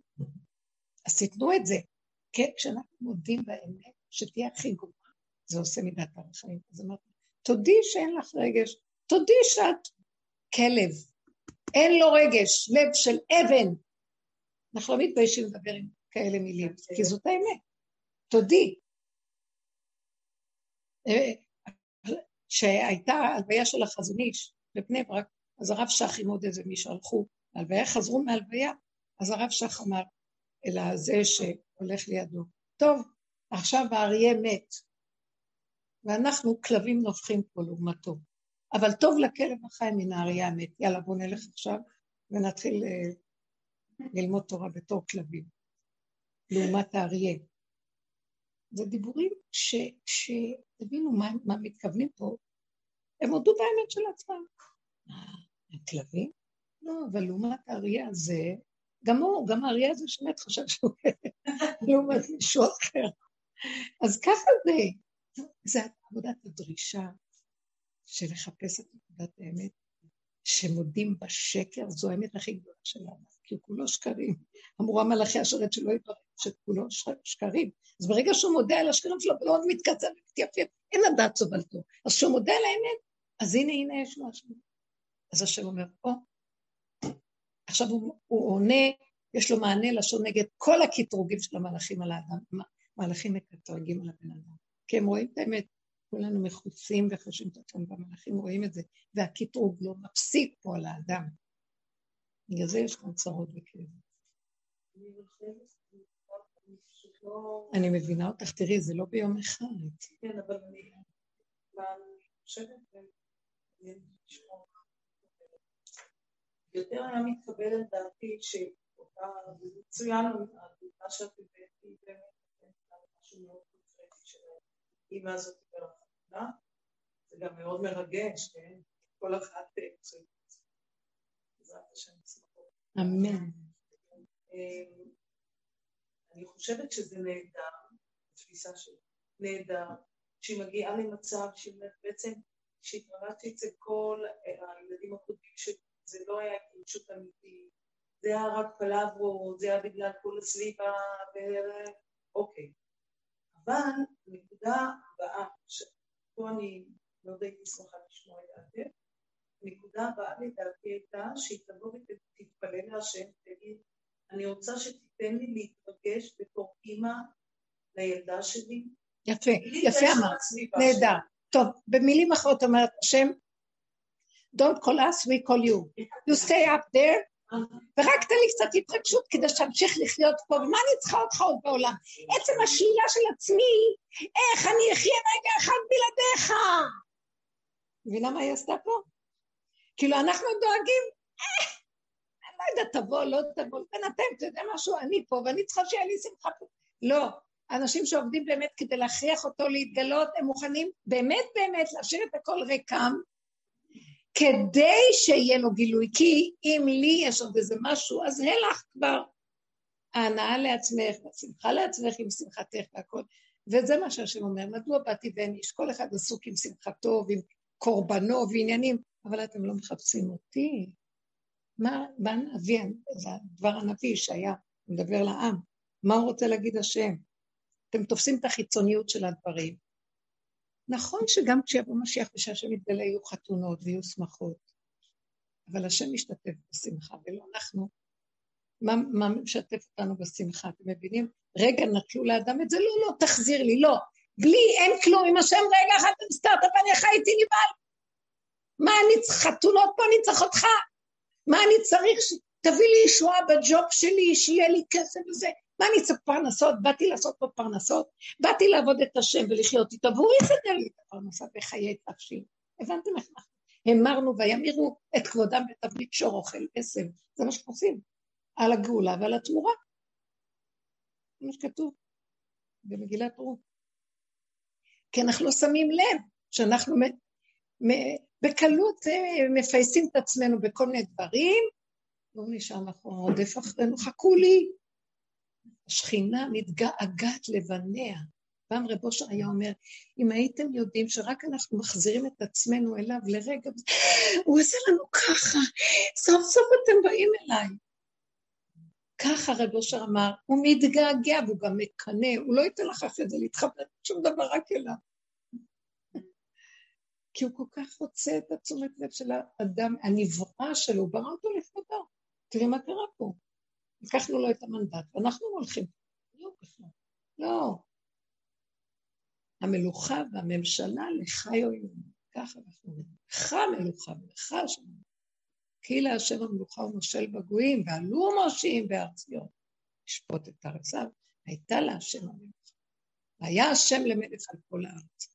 ביום ההוא יהיה השם מחדש. כאשר האדם נשאר במצב של ויוותר יעקב לבדו, שהוא מוכן להודות במציאות שלו לבדו מול המלאך אה, של עשיו, מול שרו של עשיו, הפגם הכי גדול, והוא נאבק עם הפגם של עצמו, כאשר הוא ויוותר יעקב לבדו, אז ונשגב השם לבדו. תנו לי את זה, אני אתן לכם את זה. תנו לי עבודה. אז בעצם העבודה שלנו זה זה לא רק, את יודעת איזה התבוננות מתמדת, לא יכולה לתת להשם מס שפתיים, זה צריך לבוא מכל הלב באמת.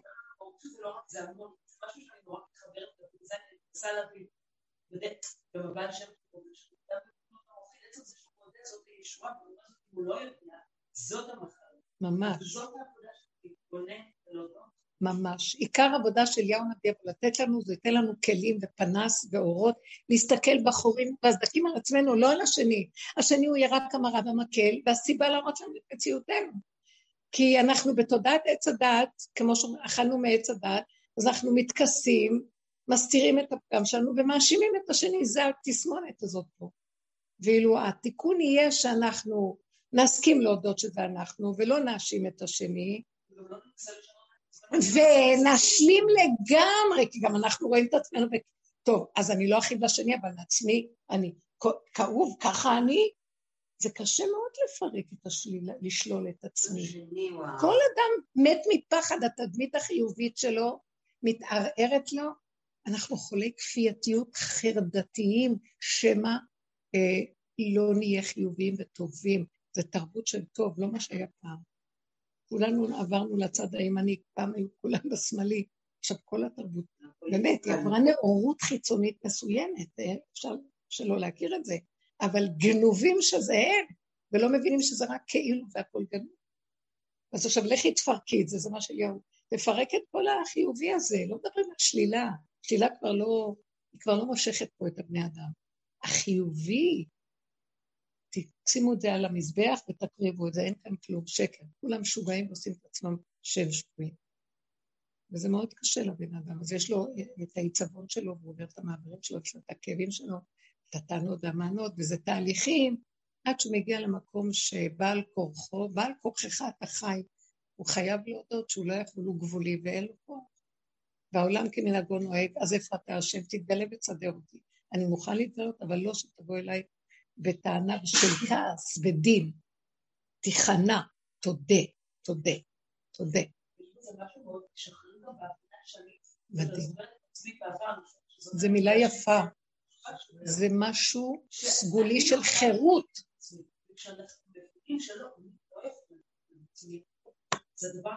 מדהים, מדהים. את נגעת בנקודה, תדעו לכם, אין בריאות הנפש יותר גדולה מזאת, ושם נמצאת בריאות הנפש, ולא בכל הפתרונות והעצות. כמו בהומופתיה, שתחווי את, ה, את החולי עצמו עד הסוף, ותודי בו, כי אין לך ברירה. משם יש התמרה, וזה משחרר לך את כל החולי של הדמיון, של האגו, שזה חולי הנפש, הצרה של הנפש. וזה המהלך, הוא מדהים. זה חירות, תחושת חירות. היא גם אמרה לי, את יודעת איזה תחושת חירות הייתה לי, שהשלמתי עם הכול. שקים ירדו מעלי. נגמרה המלחמה. חבר'ה, אין לנו יותר מזה. כשאנחנו במקום הזה, יבוא בורא ויאמר, זה, זה מקום מתאים לי לשבת על האיש הזה. פה, פה יש קול, כי הביתיה. פה יושב כי הביתי הצידה ברך וברך, ואביוניה אצביע לכם. זה המקום שאנחנו מחפשים בעבודה, תדעו לכם, זו עבודה מדהימה, זו עבודה קדושה. העולם היום נגמרו לו כל העבודות, והכל זה פסאודו וכל מיני שיטות גנובות, שטות מלשון שטות, ויש אמת אחת פשוטה, צריכים לעבוד אותה ולתת אותה, ובתוך כל זה גם שכינה מלווה אותנו. כי מי שעושה עבודה כזאת, השכינה מתעוררת. מי עושה עבודה כזאת? מי? זה תהליכים שבאים לקראתי. אז לאדם שמח, אחרת לא היו תלמידות ממשיכות עשרים ומשהו שנה, שלושים שנה, אצל רבו של התלמידים של ארבעים שנה. כי זה מלווה אותנו משהו אלוקי עם כל זה, אבל רוצים סוף סוף את הגילוי האמיתי. ועכשיו, אני ממש מרגישה ששנה, באמת, לא סתם, בגמר שמיטה, בן דוד מגיע במוצאי שביעית, יש איזה פתח שנפתח מ... הלוא המעגלים עוד שמיטה, עוד שביעית, עוד שביעית, זה מין גלגל חוזר בעולם, ויש כאן כאילו פתחו איזה אפיק יציאה. השנה אני ממש מרגישה את האפיק הזה, ויש איזה שינוי, מרגישה, הרבה מאלה שעובדים מרגישים שיש שינוי, ורק התהליכים הם כאלה, עכשיו אנחנו יותר נכנסים פנימה, כלומר, התודעה של העולם, אה, אה, פרשנות, משמעות, התרגשות, הבנות, השגות, הולכת ומתפרקת.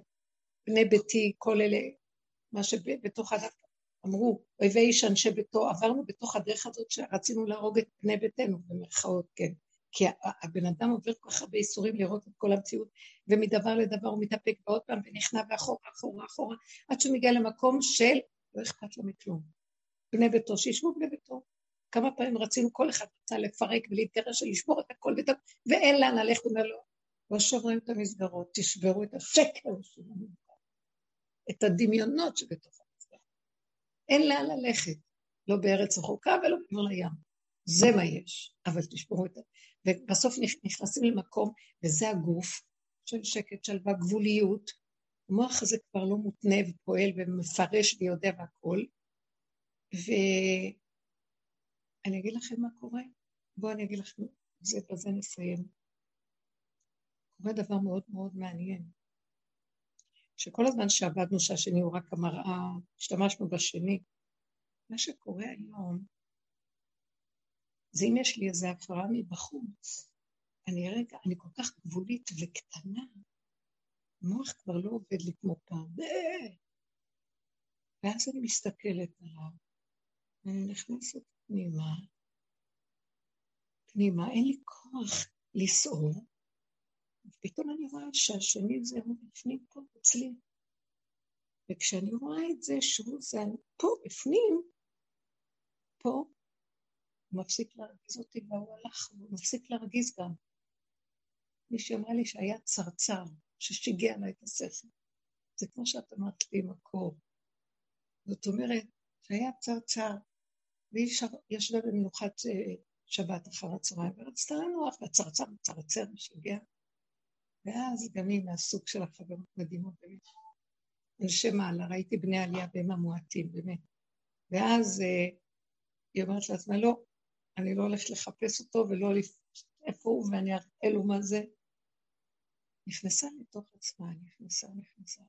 היא אומרת לי, ואני הרגשתי שפתאום אני קולטת שהקול שלו בא מבפנים, בכלל זה לא מבחוץ. ואז מהמקום הזה אמרתי, וואו, אז מה, בכלל לא צריך לעשות שום פעולה בחוץ. הכל לבד מסתדר אם אני נוגעת בנקודה הזאת. ואז הצרצר הפסיק. ואותו דבר שאת אמרת כל כך יפה, היא סיפרה לי גם. תגידי את זה אני מפנטזת. היא סיפרה שהיה לה קר, שכבה במיטה והיה לה קר. פתאום הרגישה קור, ואז היא חשבה, באופן טבעי המוח אומר, תביאי שמיכה. ואז היא שבה במיטה, אמרה, לא, אני לא קמה לא בשמיכה. זה פתרון, זה תביאי שמיכה, המוח אומר פתרונות. לא, אני שוכבת ככה. למה? איזה מין, איזה מין מסכן האדם שכל הזמן חסר לו משהו, צריך לסדר, לא גמר את זה, הוא צריך את זה, וגמר את זה, שמתם לב שאתם אחים פתאום, לא סגרתם את זה, לא עשיתם את זה, לא, אתם לא, אין שקט. המוח משגע את ה... אז היא שוכבת ככה, אז היא אומרת, לא, בפנים, אני אכנס בפנים, ובפנים יהיה לך. היא אומרת שפתאום אישה שחם ולא צריך שום דבר להתכסות. אנחנו מגיעים למקומות האלה, אתם מבינים, תלמידים של הרבה הרבה שנים ועובדים, אתם מבינים מה זה מדרגת האדם? אתם תהיו לי ממלכת כהנים וגוי קודש. יושב בתוכנו, אנחנו לא יודעים את זה. אבל כדי לגלות אותו, שכינה, השוכן בתוך תומותיו, שוכן אה, בתומת, איך? השוכן איתם בתוך תומותם בכל צרתם ונוצר. הוא איתנו כל הזמן. שאומר, בגמרא כתוב, שלעולם ידע אדם שקדוש שרוי בתוך מעיו. התחתיות שלו יושבת שכינה. ומי רוצה לרדת לשם? זה מה שרציתי. טוב, תודה רבה לכם. אבל זו דרך מדהימה, כדאי, כדאי, כדאי עוד מעט הולך להיות משהו, וכמו שהיה בקורונה, ודיברנו גם אז לפני הקורונה, ובאמת קורו דברים, והכלים האלה מאוד מאוד יועילו לנו. תודה רבה. איך? לא, אז בסוף השארנו אותה לבד לבד עם עצמה, והיא צועקת באים על עונה, ואמרתי להם, לכי מפה ותני לי, אני... ואז אה, אחרי אה, רבע שעה כזו של צעקות, אני רואה אותו עומדת בצד, אמרתי, אני לא אגיד להם, אני לא אגיד להם, קח את המגבת, אני אלך לדעת, דווקא אני אלך, דווקא אני אלך למגבת. לא, אגיד להם יותר כלום. אני לא אגיד להם שלא, שאני אני אעשה מה שהם לא רוצים. חזות שאנחנו לא רוצים להתעלם. שש וחצי, שבע. תודה רבה. ישועות, ישועות. אני כל כך שמחה, השם ירחם שיהיה לעם ישראל ממש גילוי שהמנוחה של השם תתגלה. לא מספיק שהכל, זה רק התחלה. מה את אומרת ש...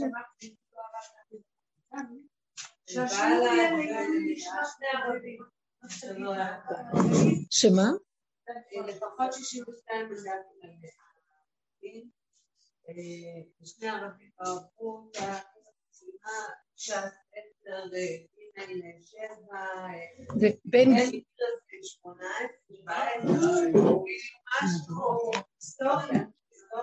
ולפיד לא, אז הוא לא יעלה. כמה יש ללפיד? אבל אם הוא יצטרף, אם אין לו את הערבים, לא יכול להצטרף.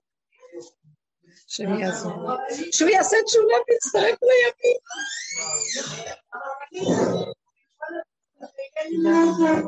סליחה, עוד לא, כן, כן, השיעור לעילוי נשמת עודד